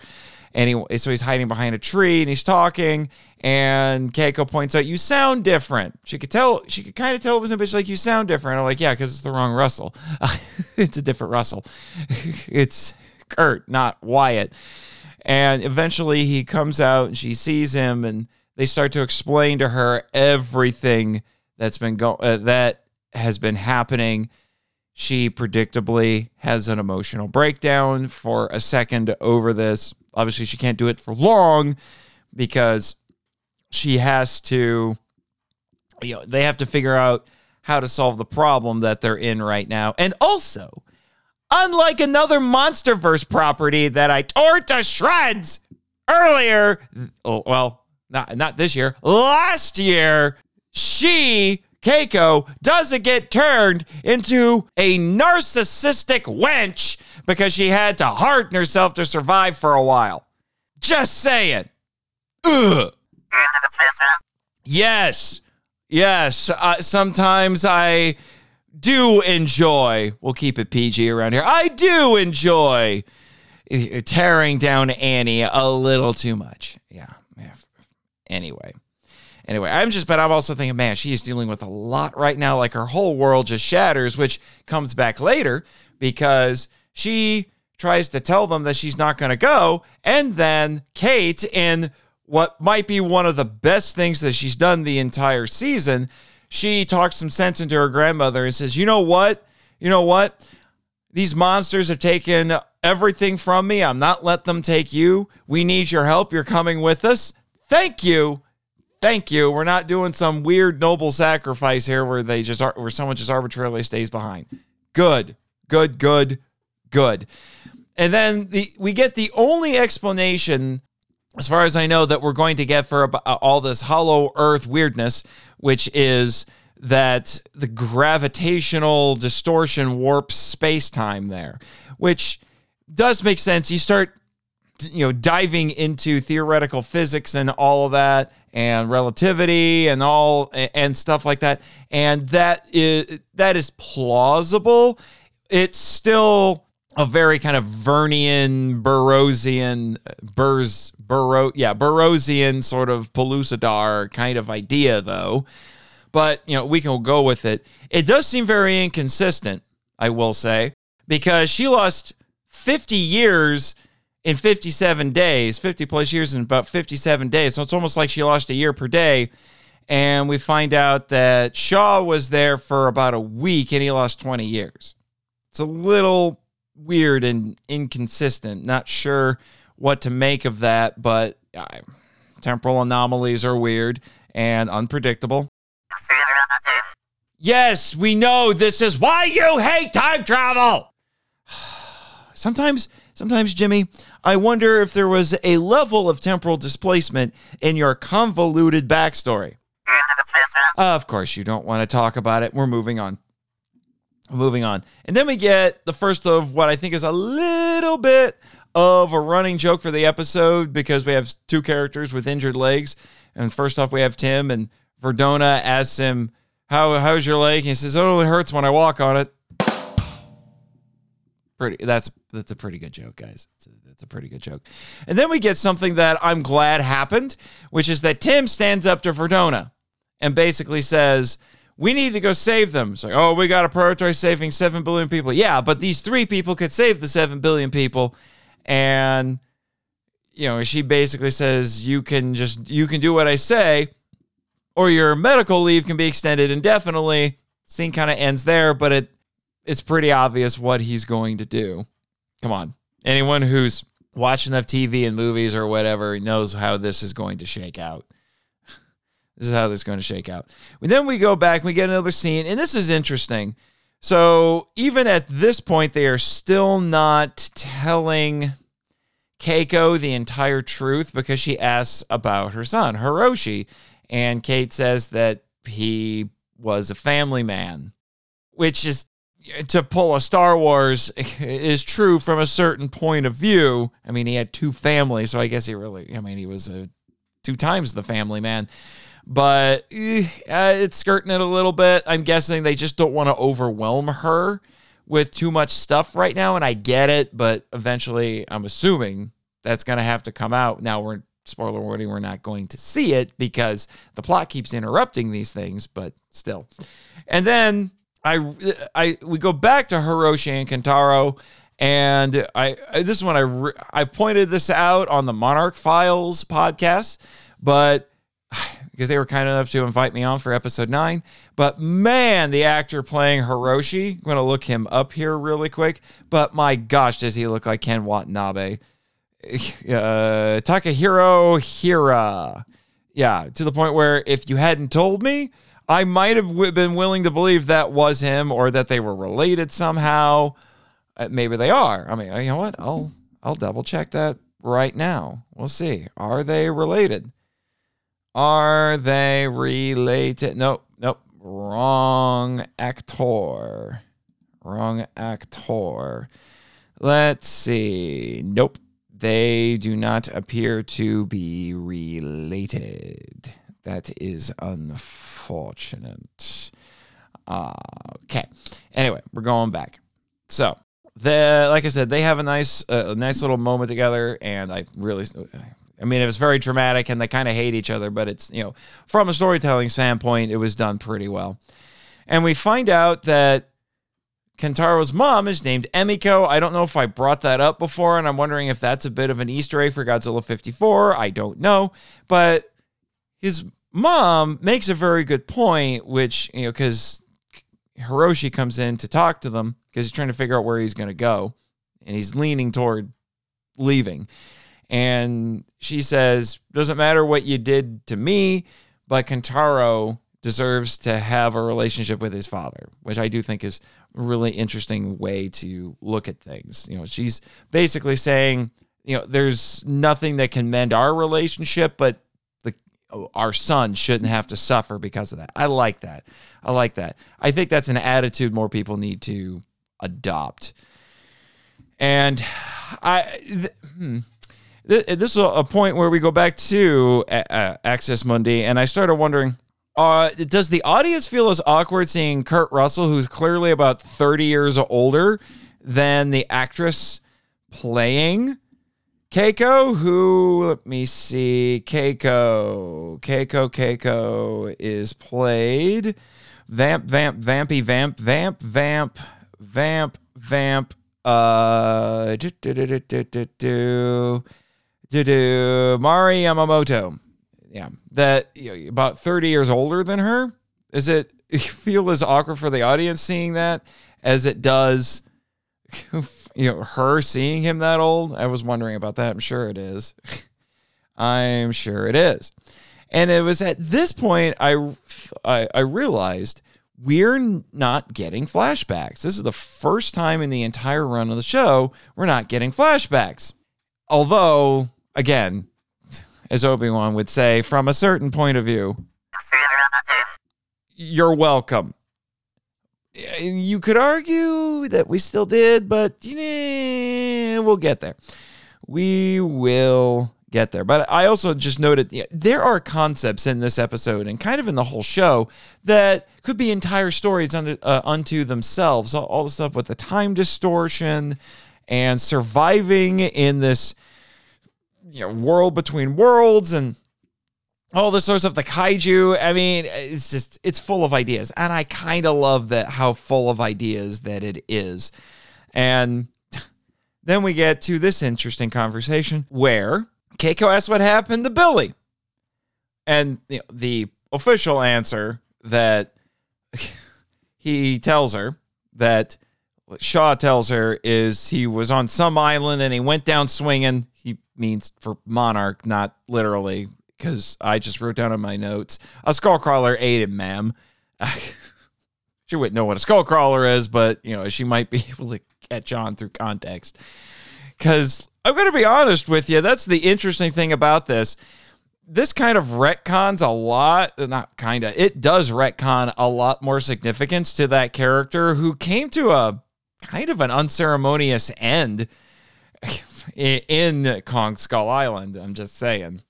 But I, I this was in part of the other uh, part of this conversation, and like the scenes here between Shaw and Keiko and you know basically the 50s characters. They're all great. They really are great. And he points out, and I do think this is an astute observation because she asks him, I mean, she even says like saying 2015 still sounds strange, you know, like it's a science fiction concept. And she asks him, How has the world changed? And he brings up a bunch of stuff related to technology and all that. But he points out that people are still the same. So some things just never change. And I, I really appreciate that. You know, people are still people.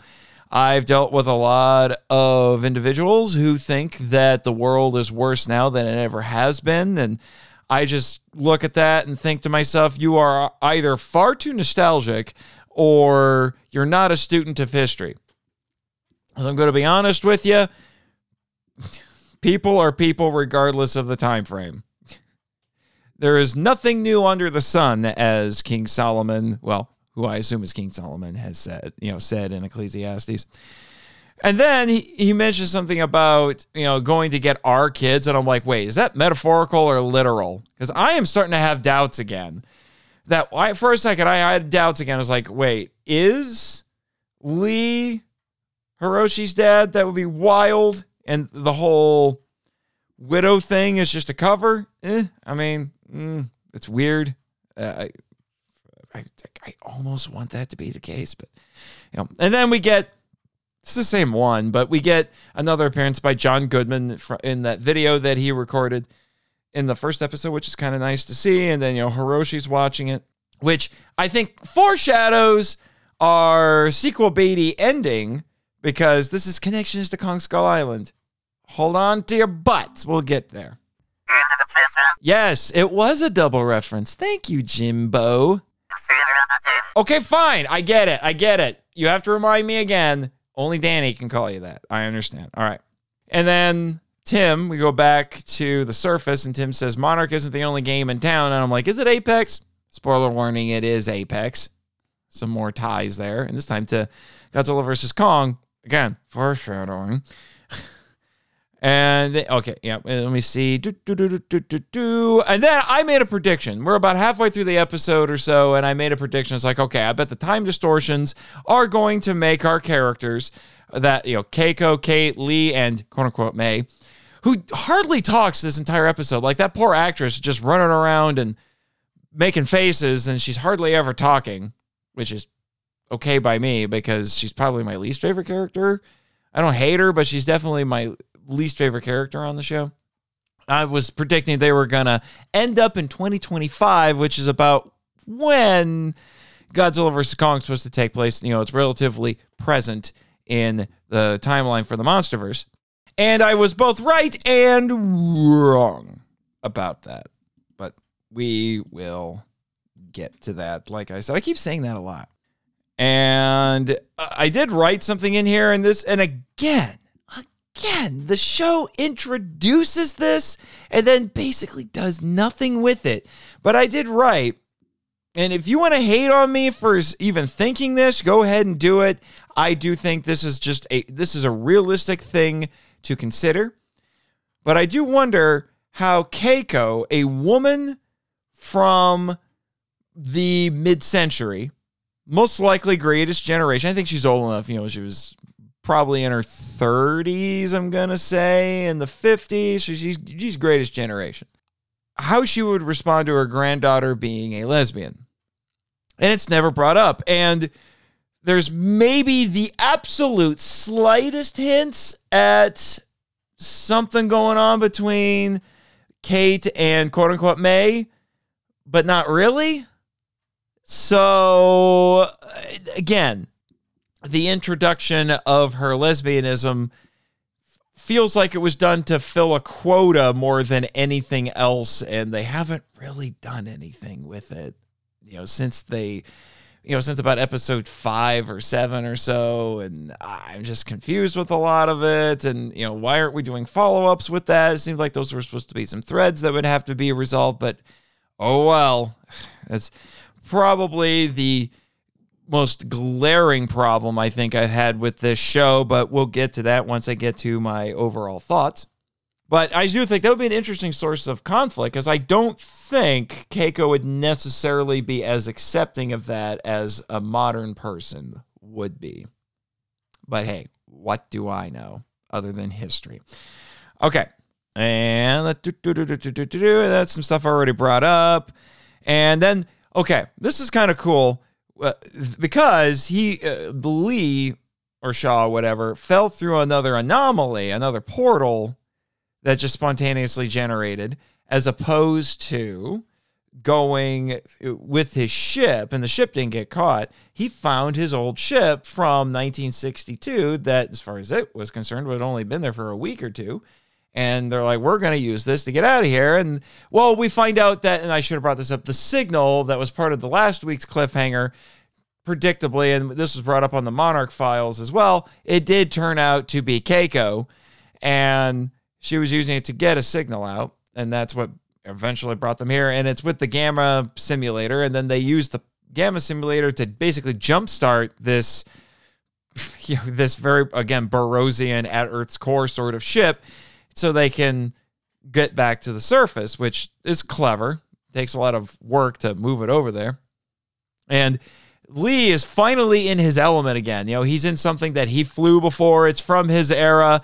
He finally feels at home. He's in his natural habitat and he gets to be a pilot. So that was pretty cool. But then, as you do, you give you have to have complications for the escape plan, or else we don't have an exciting finale. Come on, we know how this stuff works. And so they were going to do the same thing that they did before. They were going to attract a Titan there with the Gamma simulator, and then basically get it to open a portal, and then they basically write it into the portal. Well, the problem was the Titan that it drew in was one that was already in Axis Mundi and was the Ion Dragon.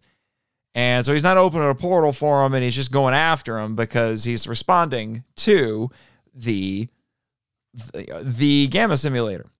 And that's not good. So, you know, get it, it unplugs the ship before it's fully charged.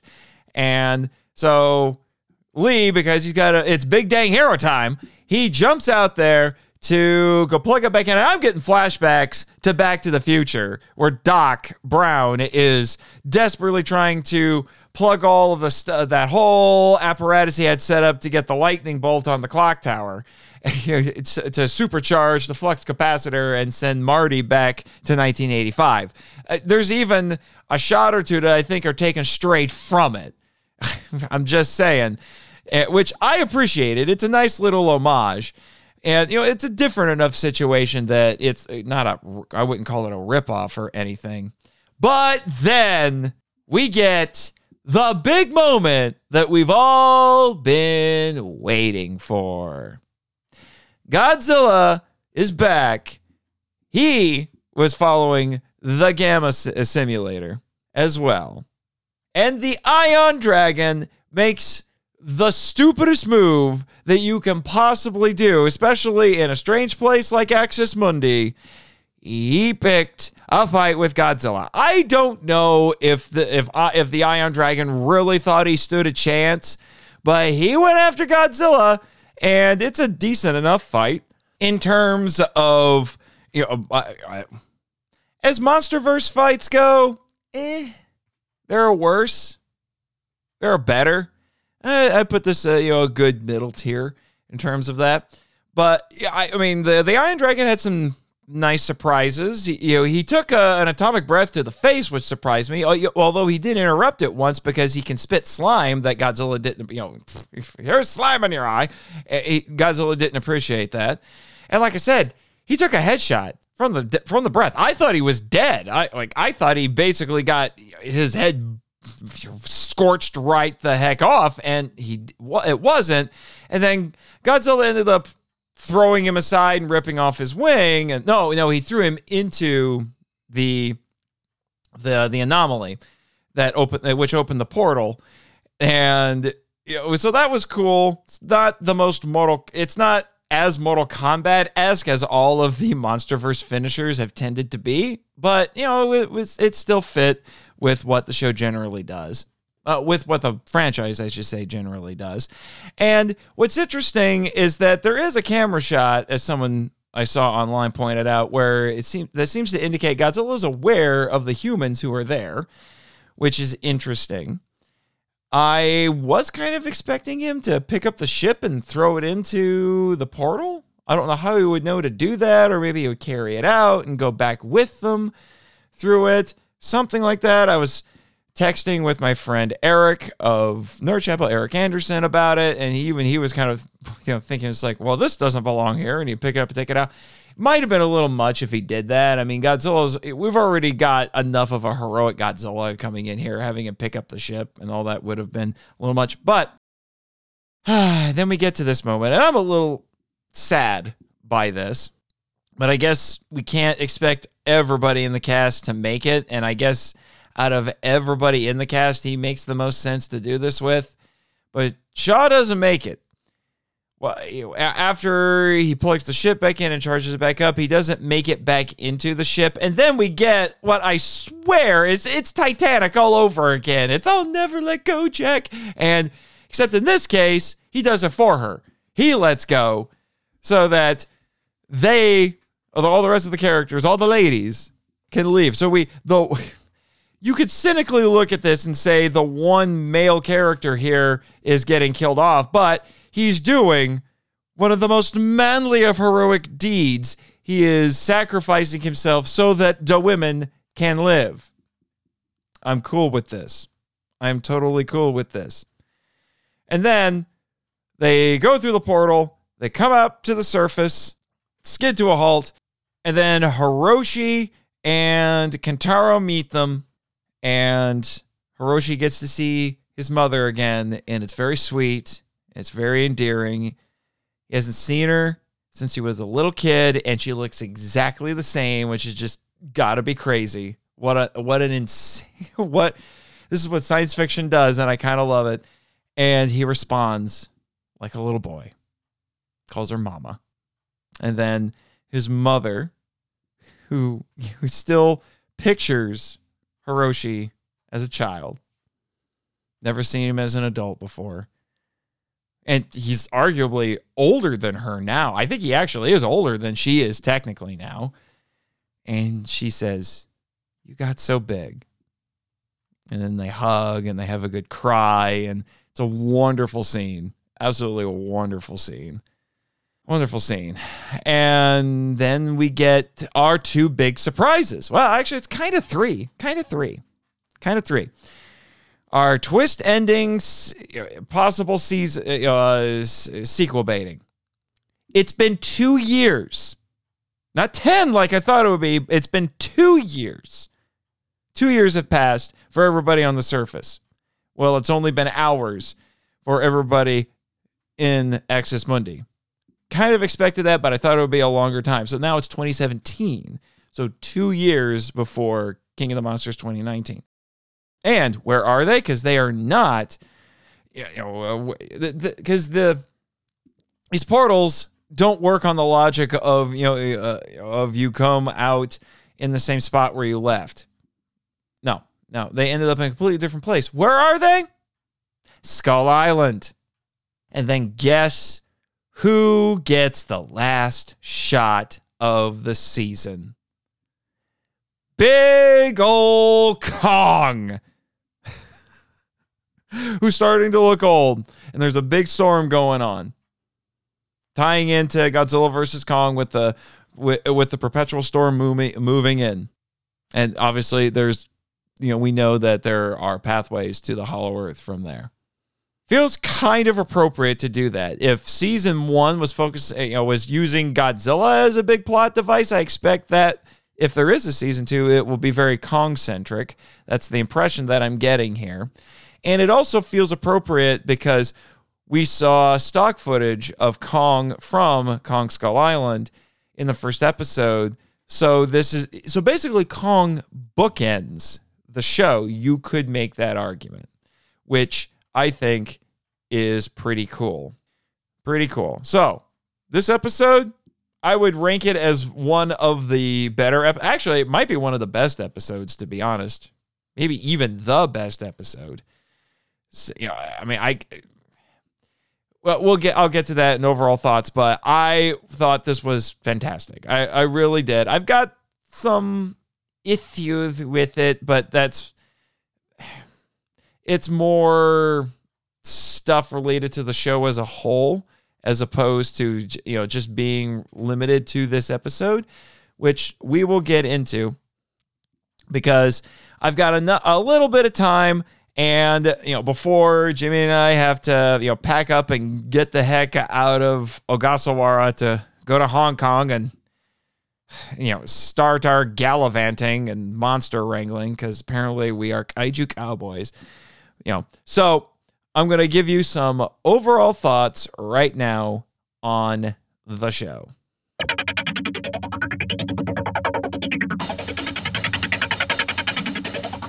So, Monarch Legacy of Monsters, most likely season one. Is it amazing? Is it top tier television? I wouldn't go that far. Is it good? Yeah, it's it's quite good. But it runs into the same issue that a lot of streaming series run into, which is that most of the time the beginning will be really strong, the ending will be really strong, and like a lot of Americans, it's kind of soft in the middle, kind of squishy in the middle. And that was definitely an issue here because the middle episodes just felt a little bit disconnected. They were not as consistently good as I would say, like the first two to three episodes, and the last, I would say, two episodes for sure, maybe three, but definitely the last two were. And I do think that is a, it's a bit of an issue there. But and I just I don't understand what it is. I thought the whole point of doing these re, uh, these shorter shorter season streaming series, you know, 10, 12 episodes, maybe 13 at the most. I thought the whole point of doing that was to eliminate filler and to really focus in on a serialized story. And while the serialization in this is pretty good, it's just the middle episodes just kind of dropped the ball and they were introducing things, especially about the characters that just seemed to kind of come out of nowhere like I mentioned before, the you know the Kate being a lesbian and quote unquote May and her potentially having a thing when we know she was in you know at least when uh, you could we could have safely assumed she was into guys because she dated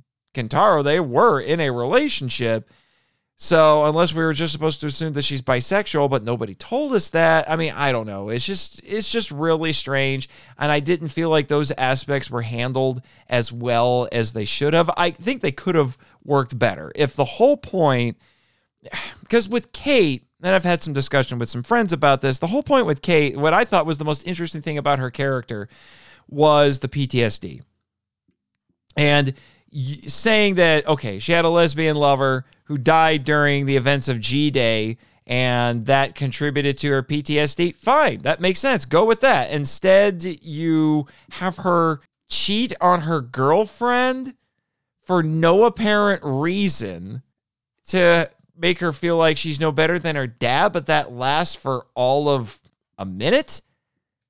You know, I don't know. That part was just frustrating.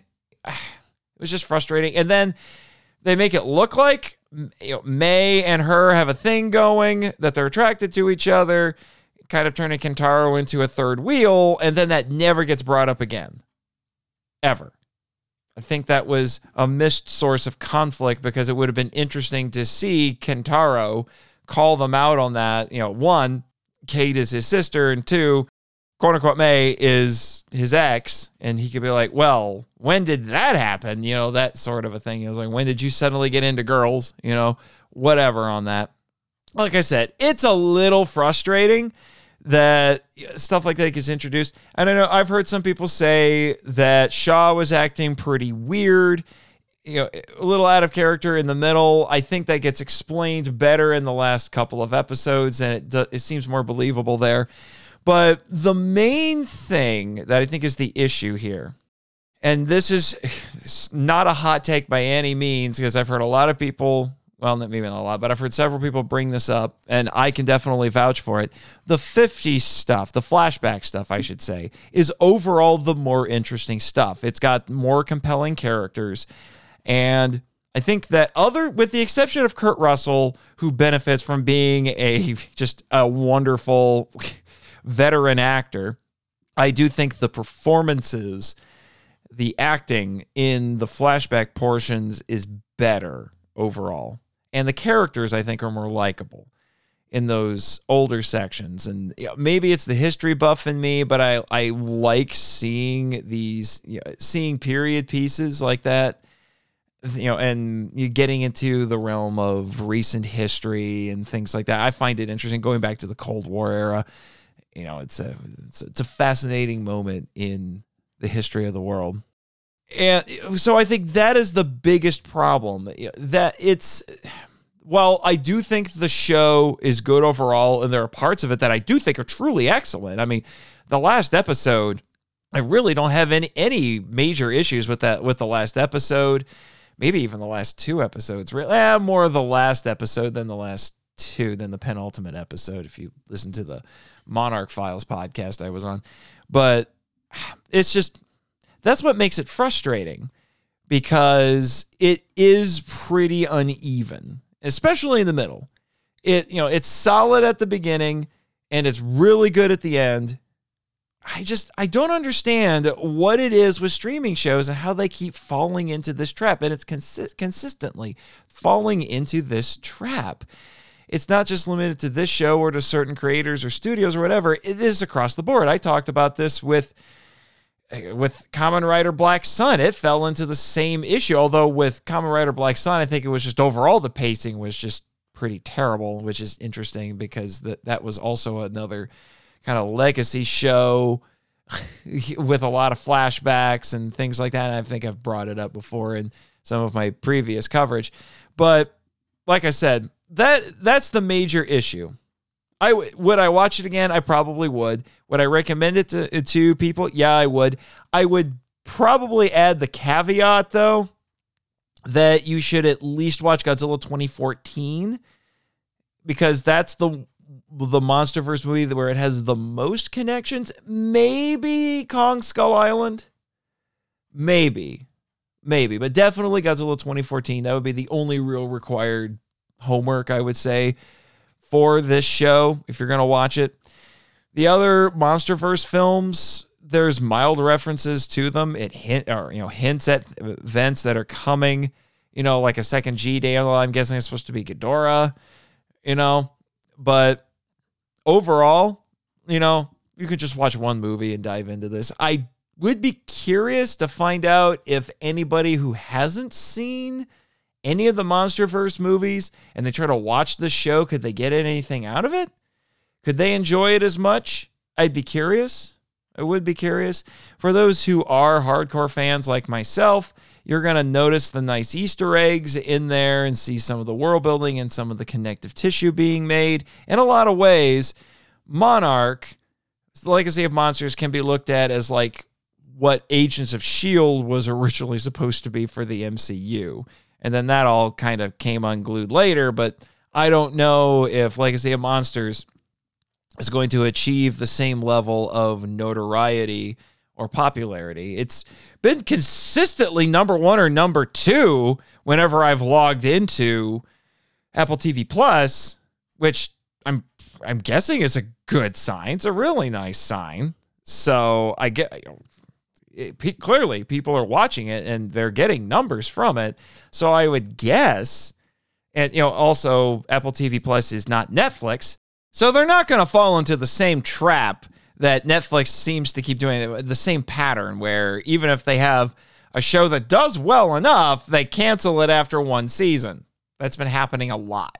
But you know, Netflix has been in a lot of trouble in the last couple of years, and people have been kind of turning on it. So I don't know. So there, there's an advantage there. I do think, I do think switching networks might be prudent. I don't, I don't even understand why it's Apple TV Plus even has it. I would have thought that Max formerly HBO Max, would make more sense because they own Legendary. Well, Warner Brothers, I should say, owns both Legendary and HBO. But I mean, there's been that's been a bit of a mess as well. So basically, the entire Hollywood entertainment industry has not been doing very well in the last year. Makes me glad that for this show, I primarily cover Japanese media, or else, whew, might have been a little tough to get uh, to have any content come out unless I wanted to keep doing old stuff, which I do already. But regardless, like I said, I'm not one to assign scores or anything you know, when talking about this stuff. I did when I was on the Monarch Files. I, if I was going to give some sort of a grading to this, I would probably put it at a B plus, maybe a low A minus, because of just how inconsistent it was. It wasn't genuinely awful. Not, it wasn't bad enough to make me turn on the show, but I, like a lot of other people, was kind of finding myself falling a bit out of love with it in those middle episodes. But if you can stay on the journey and handle those kind of weird middle episodes, I think you you know you got a solid ten episode journey to go on with all, with two sets of characters in two different time periods, and it you know it, it's not heavy on monster action, and I think that's partly due, like I said, to budget constraints. But I'm glad that the creators here put a lot of work into making a an excellent human story with good characters. You know, it's proving yet again that human characters matter in kaiju movies, uh, kaiju media. I don't care what anyone says. I will fight anyone on that assertion anytime, anywhere. Really? All right. Let's take this outside right now. Sayonara, kaiju lovers, and to MIFV Max. Thank you for listening to the Monster Island Film Vault, a podcast produced and hosted by Nate Marchand. Our executive producer is Damon Noyes. If you want to be heard on the show, we'd love to hear from you, so email us at monsterislandfilmvault at gmail.com. Follow us on Facebook, Instagram, Twitter, YouTube, and TikTok. You can also follow Jimmy from NASA on Twitter and our many colorful characters using the links in the show notes, which are on our website, monsterislandfilmvault.com. Don't forget to join our official Facebook group and Discord server, The Markalite Lounge. Our podcast logo was designed by Rebecca Hudgens. Follow her on Twitter and Instagram at super underscore r underscore illustrations. Our theme song is Wanderer on the Offensive, live edit by B33J, Sarax, Juan Madrano, and Nonsensical Lexus, which is a remix of Counterattack and The Opened Way by Kow Otani from Shadow of the Colossus. All film and audio clips belong to their respective copyright holders, and no infringement is intended or implied. Please rate and review us on Apple Podcasts, Spotify, and or Podchaser to spread the word about the show. You can even support us by joining MIFV Max on Patreon. MIFV is a Moonlighting Ninjas media production and a proud member of Pod Nation. Sayonara!